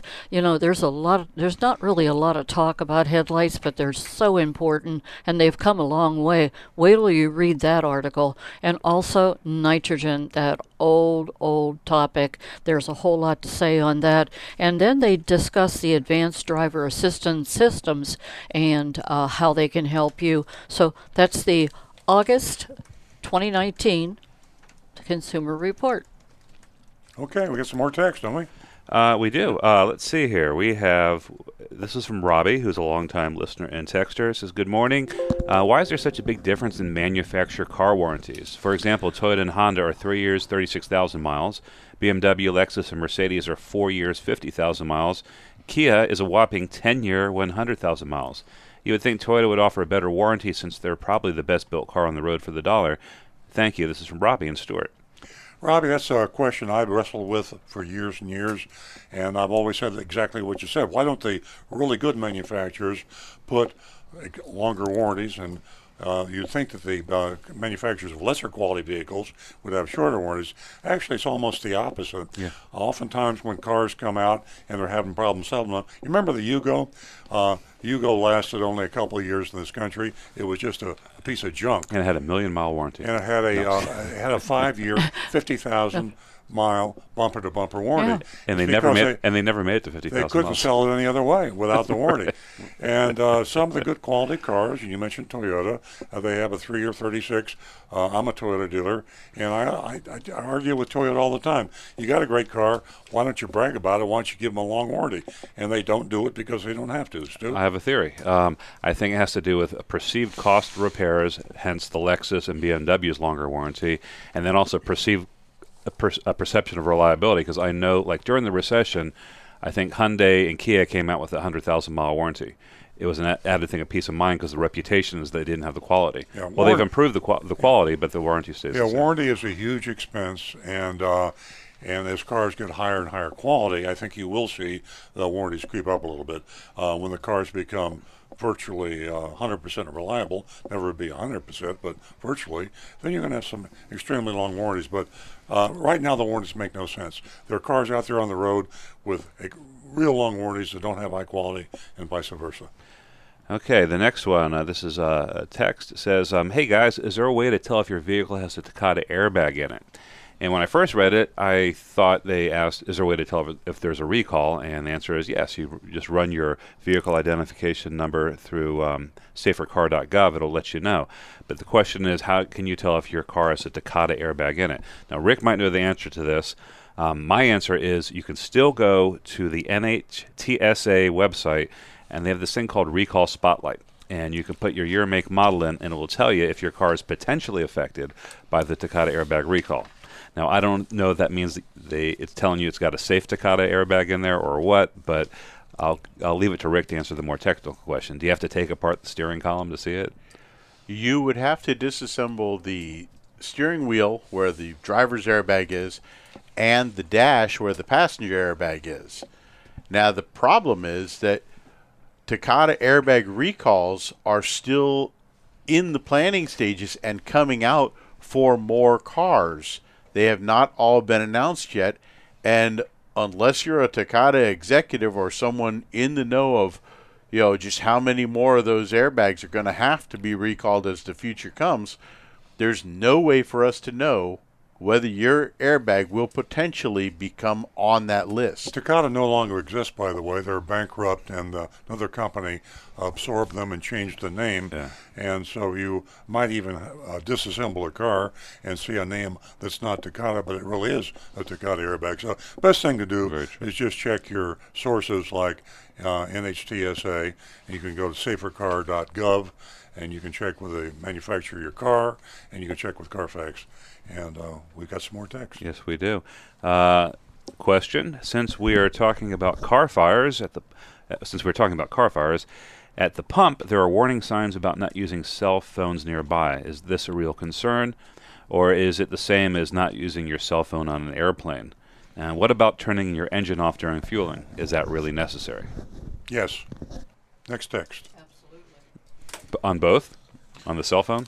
Cell Uh, phone. cell phone. They say you're not supposed to use your cell phone around a. Um, I think that's a stretch myself, but if they got a sign that says "Don't use your cell phone," don't use your cell phone. MythBusters actually proved that one false. Okay, good. Okay. Uh, here's an interesting question. I don't know if we have time to answer it in full. This is from Tim in Florida. Earl, tell us when you decided to become an auto dealer. What were you doing before Stewart Toyota? I was uh, an electronics engineer, and I had a I, I had a degree in a master's degree in physics, and from Florida, and or a bachelor's degree from Florida, master's degree from Purdue. Uh, started out as an electronics engineer uh, in 1964, and uh, then uh, got promoted. They wanted to move me to Pittsburgh. I didn't want to go to Pittsburgh, and neither did my wife. And so uh, my father was a Pontiac dealer, and he said, "How'd you like to try the car business?" And that's how it started back in 1968. I remember. I was an And, infant. and ironically, his second wife was already in Pittsburgh. really? Uh huh. You should have moved earlier. Uh, the next one comes in here. It just says when you buy a Yugo, you had to buy two to have spare parts, and they sent this picture here. I will show the world on our live feed here. An old Yugo ad. Yeah. Three thousand nine hundred ninety nine dollars. You know who made the uh, the Yugo was actually a Fiat, and uh, it was I believe it was uh, made in Russia, but it was actually Fiat manufacturer. I'm not positive about that, What, but I think it, was. wasn't the- made in, in Yugoslavia. I think it was a Laka, a Laka or a Lakta Ah. or something. Okay, like we're going to go to pancake. we're going to go to Frank. Uh, he's calling us from Jupiter Farms. Good after good morning, Frank. Nice to hear from Hey, you. good morning. Good morning. Oh, it's always it's always it's always fun listening to you guys. It's like a trip through memory lane. Sometimes the topics you talk about make me realize some things that happened to me back in the '50s and down in Miami or even up here in Jupiter recently. And one of those things was when the lady was speaking about filling the tanks and the gas tanks and the fumes. I don't think the average person realizes just how far and fast gasoline fumes will spread. I'm going to give two quick examples. As a young little chap down in Miami, um, we lived out in the middle of nowhere. It's now it's called Kendall. But back then, to get rid of your trash, usually had a 55 gallon steel drum, some holes cut in the bottom, elevated on some cement blocks. You put your trash in, and when you're ready to get rid of it, you threw some gasoline in there, lit the match, and boom, there it goes. Um, if you let the gas in for more than 10, 15 seconds, the fumes would spread so much when you threw your match in, the the, ex- the explosion was like a 55 gallon mortar shell going off. Wow. Trash would actually fly 10, 20 feet in the air, and so the excitement there. Normally, you try and use kerosene because we still had kerosene heaters. We needed back in those years with the ice and stuff down in the colder weather, which was called Miami. But recently, up here in Jupiter Farms, sometimes when we would get rid of some branches, we'd have a big fire pit with cement blocks. I mean, about six feet across. You just get one cup of gasoline, you know, to get it going. And again, if you don't light it really quick, it's amazing. Three or four feet out, it spreads the fumes and, and the whoosh. Yeah. So um, when people are filling their gas tanks, they, I guess they're oblivious that, you know, the fumes can spread, and they shouldn't have their car running. They shouldn't be on the cell phone. But um, just sharing a few quick stories. Well, that's a, a great story, Frank. I, I, our cars today, the internal combustion engine and a, with a gas tank is a rolling bomb. And when we finally go to all electric, I think people uh, 100 years from now will look back and say, I can't believe that these people 100 years ago drove around in these cars with, uh, they were ticking time bombs. You know, when you have a gas tank that's near empty, you have the condition that you just described, mainly vapor and just a little bit of liquid. Liquid gasoline is fine. It's the vapor that turns it into a bomb. And you know, if you're if if you're down to the last couple gallons of gas, anything that sparked that vapor in that gas tank is going to blow you right off the road. Yeah, that's why I guess that's why a lot of people that have the knowledge and the foresight they like to keep their tanks more on the full side than on the empty side. Exactly. Well, Frank, thanks very yeah. much. Uh, we appreciate the call, and I love your insight because us old guys really don't have anybody else to talk to sometimes about the old days. I, I'll tell No, you. that is very true. Next Thank time you. you call, Yeah, I'll tell a you. nice- I made a bomb one time when I was a kid, and I'll tell you that story maybe next week. Sounds great. Thank you, Earl and Nancy. Bye bye. Stay tuned. Give us a call toll free at 877 960 9960, or you can text us at 772 497 6530. And remember, you can, you can really protect yourself against hidden fees, and you can do so by downloading. Uh, you can go to www.outthedoorpriceaffidavit.com, where I have a well, a legal document uh, that you can use just before you purchase that vehicle. You can make sure that that salesperson or the manager signs it, the out the door fee. I just want to apologize. It looks like we have a, uh, a problem with our streaming software, and our Facebook and YouTube feeds have gone down. So if you're listening on terrestrial radio, um, um, please you can listen to the show live at streamearloncars.com. Uh, we are coming up to the mystery shopping report, and we're working to get those video feeds back up right now. But it's across the board on all the streaming platforms right now. So StreamEarlOnCars.com is probably the best way to listen to the show right now. Yeah, we've had complaints, intermittent complaints all Thanks, Stu. along on these uh, streaming things. You been a would while. think that with the with all the technological capability we have, we'd be able to do this. Uh, apparently, it's on the server end of the service that does the that spreads it out to all the different sites. Oh. so it's not our bandwidth in here. We're doing good right now. It's Oh. just um, out there somewhere remotely. Something. Can we change to a different out there? So we Not uh, right now, we can't. I mean, all of Facebook can't be down. So No, it's called Wirecast. That's Yeah. the thing that that's, that propagates it out. So and Wirecast is the only game in town. Um, we're up and running right now, and that's the first time Wirecast has ever gone down. Our, Oh. our problems before was um, Oh, with our bandwidth here. Okay. And, and ladies and gentlemen, just a moment ago I mentioned out the door price affidavit, but I I misspoke. I said fee, but it is www.outthedoorpriceaffidavit.com. It's worth its weight in gold. So download that at Earl on Cars. Now back to the recovering car dealer. Okay, folks. I think uh, we uh, we got a couple of YouTube sticks that uh, Rick can read now. Well, I, I got one good one. I think you're going to like this one. Uh, Javi El Hombre says, Good morning. I just purchased a 19 Ram pickup truck, and I'm not happy with the service department where I purchased the vehicle. I've had many issues with them saying they did work on the truck, and my dash cam caught them not doing a rotation of tires recently. I purchased a maintenance agreement at the time of purchase, and I'm considering taking it to another authorized Ram dealer. Will they honor it, number one, or will they not like the fact that I did not purchase there? Thank you, guys. Uh, th- th- that is a really interesting question for a lot of reasons. Rick knows all about dash cams, uh, and uh, a lot of people now are putting dash cams in their cars. And here's another interesting uh, bit of information: the Florida Automobile Dealers Association is really up in arms, and they've said that people, customers, you, if you have a dash cam on your car, you're invading the privacy of the dealership, and they are saying that all dealers should be aware that customers that have dash cams uh, are invading the privacy of you when you're saying bad things about that customer dealer. or not uh, rotating the tires when you say you're rotating the tires or maybe uh, taking the car home and going out on Saturday night with your girlfriend your privacy is being invaded, invaded, and that's from the Florida Automobile Dealers Association. We got a bulletin on that, but uh, no, uh, seriously, on this particular text, I would advise you to uh, uh, certainly you, you want to be.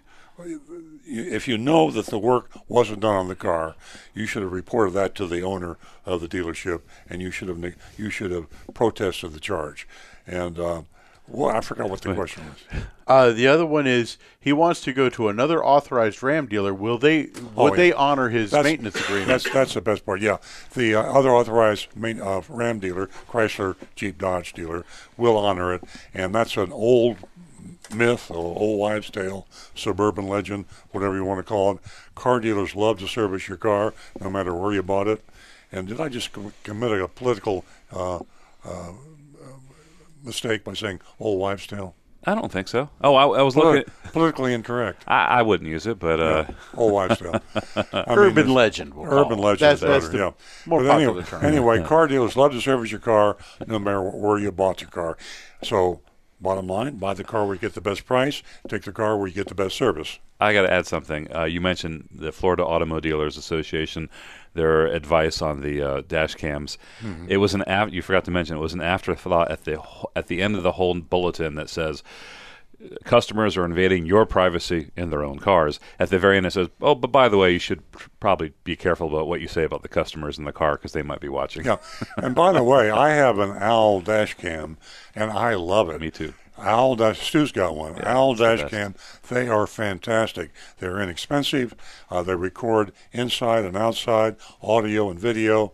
They can save you a ton of money in an accident because you know exactly what happened. But it's your fault. It won't save you a ton of money. Yeah, somebody bumps a shopping cart into your car. You can see the random person. who did OWL, it. like you know, like owl, hoo hoo, owl. Yeah, dash yeah. OWL, OWL. It's really good. Okay, we got another. Uh, text? Uh, the other one I have here is from Mr. Hand, and he's actually giving a couple of uh, recommendations. If you happen to be down in the upper Keys and you need car repairs, Wheaton's Auto Repair in Key Largo and Vic's Auto Repair in Tavernier. I spell those so they can. Uh, Uh, Wheaton's is W E, uh, beg your pardon, W H E A T O N, and Vic V I C. Uh, Wheaton's in Key Largo, and Vic's is in Tavernier. well, thank you, Mr. Wiggins and Mr. Vix, for the uh, YouTube. And Well, uh, no, these are these are actually auto repair shops that Mr. Hand, one of our listeners, is recommending. Well, how do you know? I'm just I'm I'm being half funny, and we will just say that with that we hope that those are real auto repair Yep. shops, and it's not the owner of an auto repair shop saying his name is something else to get business to his place. I, that that was not worth explaining, but I just want to put everybody on guard when it comes to recommendations. We're going on the uh, recommendation of somebody that we don't know. That It could true. Could be the recommendee that is doing the recommending. It, you never it could be Mr. Hand's kids on It those two be. shops. Exactly. What's worth uh, mentioning, uh, folks, if you don't know, Monday it becomes an offense. Uh, you will get fined uh, if you are texting and driving. There's a law no texting while you're driving. Monday, July the 1st. And of course, that only apply doesn't apply to Apple CarPlay, which you could use a voice recognition on and keep your eyes on the road. So Yes, Make well, sure they- you do all your texting on the road tomorrow. They, I, I believe they, said if the phone is in your hand, the cops can pull you over for it. They clarified taped the that it does not apply to a driver using navigation device system. Okay, we get to the mystery shopping report, right? I And, think uh, that's right. And folks, don't forget you can vote 772 497 6530. Let us know what you think of that mystery shopping report. And that is from Roger. No, where, where's the uh, CarMax Boynton Beach. CarMax? That's right. Okay. Uh, that's a very special mystery shop. Uh, it's been nearly two years uh, since we have been back to one of the most popular car dealership chains in the U.S., largest. I think the number one retailer of vehicles, period. Number one retail? No, they're not. You're not? be- no, they're uh, of used vehicles. All right. Number one retailer of used vehicles. I'm going to fact check you, sir. Okay, fact check me. Uh, that's fine. And CarMax is, by the way, um, in most all respects, a good place to buy a used car. They're on a recommended dealer list, and uh, they also sell new cars, by the way. Uh, but mainly they're known for used cars. Uh, they're traded on the New York Stock Exchange, and I believe some very significant, uh, reliable people like could be uh, Warren Buffett is a, uh large stockholder of CarMax. Uh, respectable outfit. The last two times we shopped CarMax, we investigated them for selling used cars with Takata airbag recalls.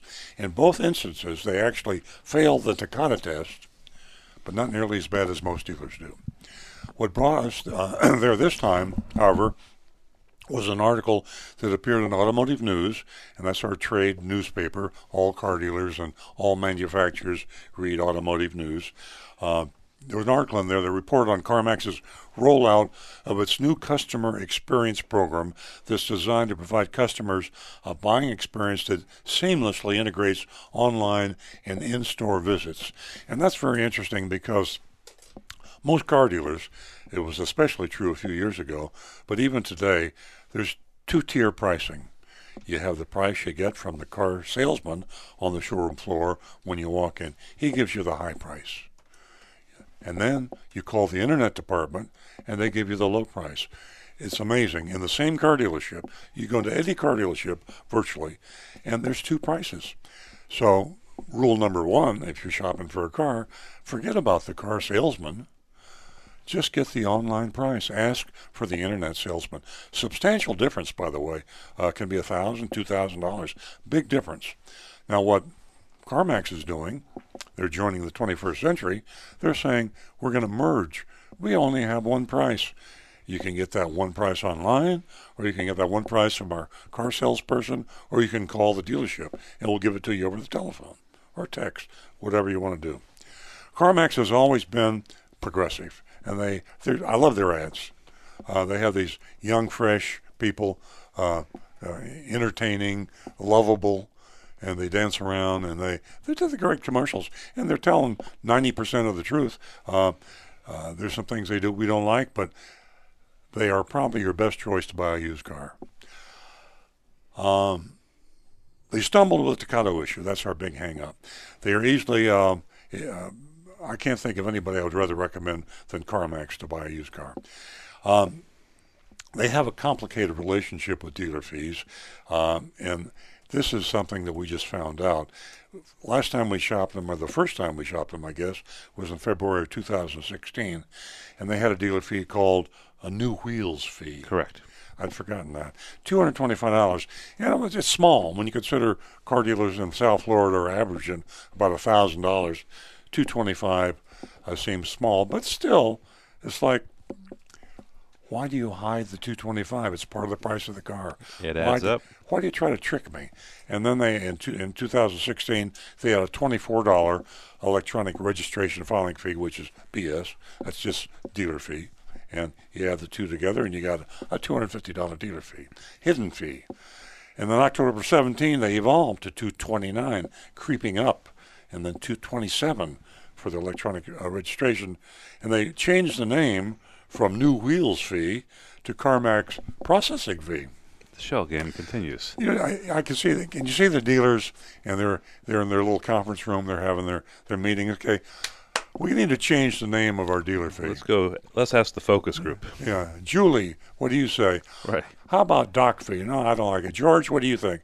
Let's call it dealer prep fee. Uh, Henry, what are you saying? I got it. This sounds like an official fee. New wheels. Yeah. No. no. Electronic filing fee, e-filing fee, notary fee, doc fee. Imagination runs Oh, wild. I had a typo. Potato fee. I have a typo in there. I'm sorry. Okay. In 2017, it had crept up from 225 to 299. Oh man. Yeah, yeah. So I'm sorry. In That's a big- October of 2017, it that's was a a big thing. 299 CarMax processing fee. You got to quit uh, writing these reports up at two o'clock in the morning. I didn't do that, sir. I have I, I have an explanation for that. Okay. It was stuck in my outbox. Ah. We decided it was time to return to CarMax and see what the new customer experience was all about, you know, merging the online and the walk-in prices. Uh, we asked Agent Thunder to go through the whole thing, starting online with a trade appraisal and finishing in the dealership with a purchase of a 2015 Jeep Wrangler. While we were preparing for the mission, we stumbled upon something surprising. The Jeep we're pretending to buy had an unfixed Takata airbag, passenger side airbag Mhm. recall. You know, I don't even why we say passenger side or Yes. dr- driver's side. We're talking about a grenade. It's either on the left side of the car or the right side of the car. Grenade blows up, you're going to get in trouble. You're going to be seriously injured or killed. So this is an unfixed Takata airbag on the right-hand side of the car. The listing on CarMax.com included a link uh, for an auto check, which is like a Carfax report. Yep. Vehicle history report, which revealed the recall. We confirmed that this on safercar.gov and the Chrysler Jeep uh, recall page on Mopar.com. What a stupid name. Motor parts. Yeah, I know Mopar. They're still call using it it. Chrysler or call it uh, Jeep. Or, I remember hearing about that like in the in the 70s, Yeah. and uh, Yeah, Mopar was their that was their tagline that like- came out in the late '60s. We're digressing here, but it's like moped. I mean, it just doesn't make no sense. This time we tried something different. We told Agent Thunder not to ask about the safety or any of the three questions we normally do. Just go in there like the average customer does. Uh, the average customer doesn't ask these these very penetrating questions. They three should. questions. We are curious to see how things play out without prompting the salesperson. Here's a report. I'm like I'm Agent Thunder. I began my mission at CarMax.com, selected the Boynton Beach location. I found the listing for the 2015 Jeep Wrangler. The no haggle price was $22,998. Now, that is a good thing about Car CarMax is they they don't haggle hassle. They put uh, the real price, their best price, on the car, and it's not negotiable. For you, it's negotiable for them because then they slip in their dealer fee later on, which I don't like. You shouldn't like it either. I studied the listing and clicked on the link that asked, "Need to sell you? Need to sell your car too?" Hoping to get an instant purchase offer on my 2018 Dodge Charger. Now, I really do have a 2018 Dodge Charger, uh, and I'm speaking as if I'm Agent Thunder. I entered some info about my car, and I was informed that CarMax would be interested in buying it from me. I didn't get an instant purchase offer, but I was shown a form to schedule an appraisal at the dealership. I picked up my appointment uh, time for just an hour later. Within minutes, I received a phone call confirming the appointment. Up to this point, things felt pretty special. Uh, not what I, um, what I just say. Oh, they felt pretty typical. It didn't pretty seem typical. like yeah. yeah, pretty uh, pretty typical, um, and uh, not what I thought a customer experience program would be like. At the dealership, I was greeted by Terry, who welcomed me and checked me at the computer station. Terry also said he'd be assisting me. He found my appointment, talked to me about both the Charger I wanted to sell and the Wrangler I wanted to buy. I told him that my Charger was a beast, and I kept getting speeding tickets with it. And this is Uh, true. Is that true? Yes. I wanted some uh, something fun and sporty that wasn't a muscle car. I told him that's how I settled on a Jeep Wrangler. Jerry led me outside to see the Jeep.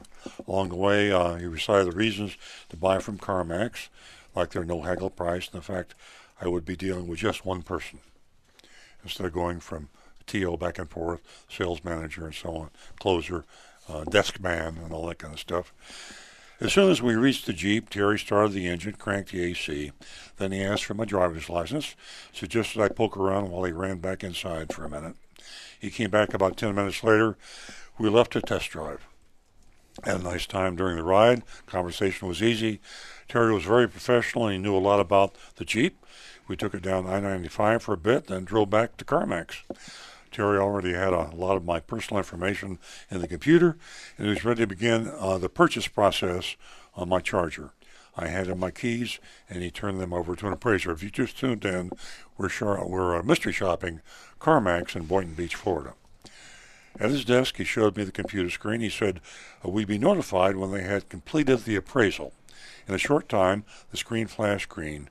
They were offering $31,000. I was pleasantly surprised. That was a very good number on my car, and I let Terry know. We moved on to the purchase of the Jeep. I had uh, been instructed to not question the safety or mechanical soundness. We're just going in there, no prompting the salesman, pretending like we don't care about the safety or don't worry about the safety or recalls or anything else. We Just trust like- them. Yeah, trust them, like the average Yeah. uh, customer does. Terry printed a buyer's order and went over the figures. The sale price was the online price, twenty-two thousand nine ninety-eight, and uh, online price and the price on the car identical. They merged those two departments. Then they added a three hundred ninety-nine dollar CarMax processing fee. Got a new name, CarMax processing fee. A new name and a new amount. No, when no. I, you said two ninety nine. Three ninety nine. Was Last from time- seventeen. Yes. So they've gone up another hundred dollars. Correctamundo. Wow. So that's a thirty. That's a one third increase, and a twenty-seven. Now they kept the optional electronic registration, uh, registration filing fee, electronic registration filing fee, and uh, optional. And that doesn't make sense because it's printed on the buyer's order. Uh, Twenty-seven dollars. So you have the twenty-seven dollars. So you got basically a four hundred twenty-six dollar uh, dealer fee uh, by a different name. I said that, which is extra profit to the dealer. I said everything looked great. Terry extended his hand. I shook it. I said I need an hour to run to get my wife from work, and we'd be back to take delivery. Terry handed me my paperwork, and I left. Here's the epilogue. Most importantly, CarMax failed another Takata test. Agent Thunder didn't mention anything about safety or recalls, but neither did the salesperson. The recall was known to them. It was posted on their own website, but the sale was not stopped. And of course, they jacked everybody around on the dealer fee, and they've been doing that for some time. And all car dealers do this. Uh, it's just a shame. Now, I said at the beginning of the show that I hope uh, Rosemary Shahan, who is a very special person, who is the consumer advocate extraordinaire from uh, California, and uh, she is the uh, president of Consumers for Auto Reliability and Safety, CARS. And she sued through the Federal Trade Commission, actually sued the Federal Trade Commission because they were not going after CarMax or General Motors. And both CarMax and General Motors were saying, hey, we do a 125 point safety inspection, and all the used cars we sell, certified used cars, are safe. And they're selling you a car that they say is safe with a 125 point inspection, and it has a defective airbag or it has a dangerous recall that has not been fixed. Can you think of a better reason that the Federal Trade Commission should do something? The Federal Trade Commission is supposed to protect you, an American citizen, from deception on the part of people who sell you things. If a car dealer, especially General Motors, and they are a car manufacturer who have thousands of dealers, and they tell them, you certify a car, that means you've done the inspection, you tell your customers this used car is safe. And yet they're selling you the car without disclosure that it has an unfixed dangerous recall. Rosemary Shahan sued the Federal Trade Commission, and unfortunately she lost. I could make some political comments about that, but I think the Federal Trade Commission uh, leaves a lot to be desired in the United States of America. They've got some rules, but they don't enforce the rules. And that's a rule that should be enforced. Now, there was some changes. There were some changes. Both General Motors and Carfax uh, got a little bit of religion there, and they are doing some disclosure that is supposed to preempt them from being uh, sued again, I guess. And they're saying that they are disclosing these recalls. The salespeople are disclosing recall. I'll read from the CarMax website. Uh, your sales consultant will review with you an auto check report and then specific recall lookup results from the NHTSA website. CarMax notifies customers prior to purchasing to have unrepaired safety recalls by the manufacturer immediately. This was not done in our mystery shopping report. Not at all. This was not done. so they have vi- violated their own rules, and I wish Rosemary Shahan uh, will read the shopping report. We sent it to her, but West Coast time, three hours difference. She's an extremely busy woman. I know she will read it. We hope she'd call the show, but um, maybe next week she'll call the show. She has a copy of the mystery shopping report. Maybe this will be grounds for another lawsuit against CarMax or a lawsuit against General Motors. Because I guarantee you the same thing is happening with General Motors dealers. You cannot tell a car dealership, CarMax or otherwise, that you just have to disclose dangerous recalls and you've done your duty. First of all, you're relying on your sales force to do it, and you've got, what, 25 or 30 salespeople. Do you really believe that all those salespeople are going to be that conscientious to tell the customer, hey, this car has a dangerous recall. It's a Takata airbag that can blow up in your face? Um, I have a management uh, tip for anybody who wants to accomplish something Yes. important. Don't put the responsibility on the largest population of people in your dealership. Exactly. Who are paid on commission. Right. Give it to have one person do it, one person responsible. If you have 50 people responsible, it's going to get done half the time. And the person you don't want to hold responsible are commission employees. If you are telling a salesperson that you will get 25% of the profit when you sell this car, or you're going to be paid $250 or whatever it is if you sell this car, and you tell them to disclose something that may cause that customer not to want to buy the car, there's a chance that salesperson might forget to tell that customer. And this happens over and over and over again. And we've shopped, mystery shopped, I don't know, a hundred, maybe more car dealerships Oh. by phone or in person. And in most cases, these salespeople forget to tell the customer. So this is this is the responsibility of our legislators, the Federal Trade Commission, the Attorney Generals, state Attorney Generals, uh, all the enforcement agencies and the legislative lawmaking agencies. You've got to make it illegal to sell a car with a dangerous recall. CarMax, a publicly traded company, regulated by the Security Exchange Commission, this is absolutely disgraceful what CarMax is doing. And remember when we vote, we vote on the curve. So we're going to vote is this a passing grade or not a passing grade? CarMax has done better than most car dealerships did because all car dealerships are not disclosing this to their customers. So Mhm. I'm sorry. Uh, when you vote, take that in consideration. So let's vote on CarMax. Well, we have votes coming in from online, and um, they're not kind. I don't think they're on the curve. I, But uh, here we go. Uh, Linda gives him a quote big, big, huge F. Walter gives him an F. Ed gives him a D minus. Jenny gives him a D, and Jackie gives him an F. And I'm kind of struggling with it because you know I think CarMax. I don't want to. I don't want to not recommend CarMax because you can't. Uh, where else are you going to buy a used car? I, here's what I'm going to say. I'm going to give them. You're going to. This is going to be a weird one. I'm going to give them an A, um, with a big asterisk, and that is if you go to CarMax, you cannot count on them to follow their policy to disclose the recall. So you got to click auto check. It's right on their listing. They make it really easy to find a uh, recall on their website. Yeah. But you got to be careful and prepare yourself. So. I know that's a controversial grade. I'm going the complete opposite from our listeners, but there, there you go. Nancy? F. F for the mystery shop of CarMax. And uh, folks, uh, Earl's uh, column, Why Even Honest Car Dealers Lie to You. Read it. Read it and weep. Rick? I'm going to follow Stu's example, but I'm going to give them a B because I still think they could have. There's room for improvement everywhere.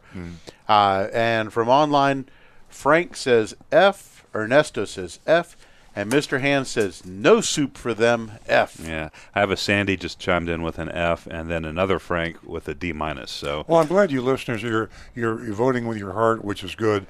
And maybe we've got some legislators or regulators listening out there.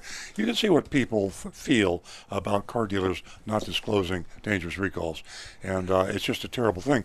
But literally, the best place to buy a used car is CarMax, uh, and uh, we can't take them off the list because Floridians have to buy used cars. You can do a lot worse. Yes. I, I think folks should take an example from Mark from Lake Worth with what he did at Delray Toyota. He did his homework. He knew what he was doing, knew when he walked in there what he wanted, and he got the job done. Yeah. It took a while, but he got it done. The problem is we are not going to be able to change the um, intelligence, uh, the aggressiveness. Uh, the average shopper out there goes in and they, they're too trusting. We're too trusting when we buy our cars. We've been buying cars like this our entire life. Most people go through the same thing. And it's just a fact. I don't believe in government regulation. I'm not one of these people that believes that the government should take over and rule every facet of our lives.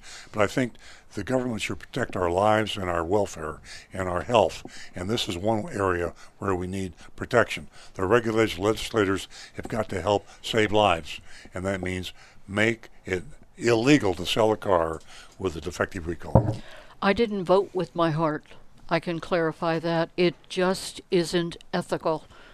That's why I gave them an F. I wouldn't put anyone uh, behind a wheel of a car that was going to explode and kill them and their children, their family.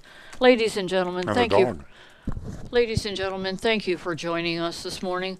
Uh, we've had a fabulous show, and the reason for that is because of you. We enjoy your company, and I want to give a special thank you to Rudy and to Jonathan in the control room for helping us again this Saturday. Tune in next week, same time. Have a wonderful weekend.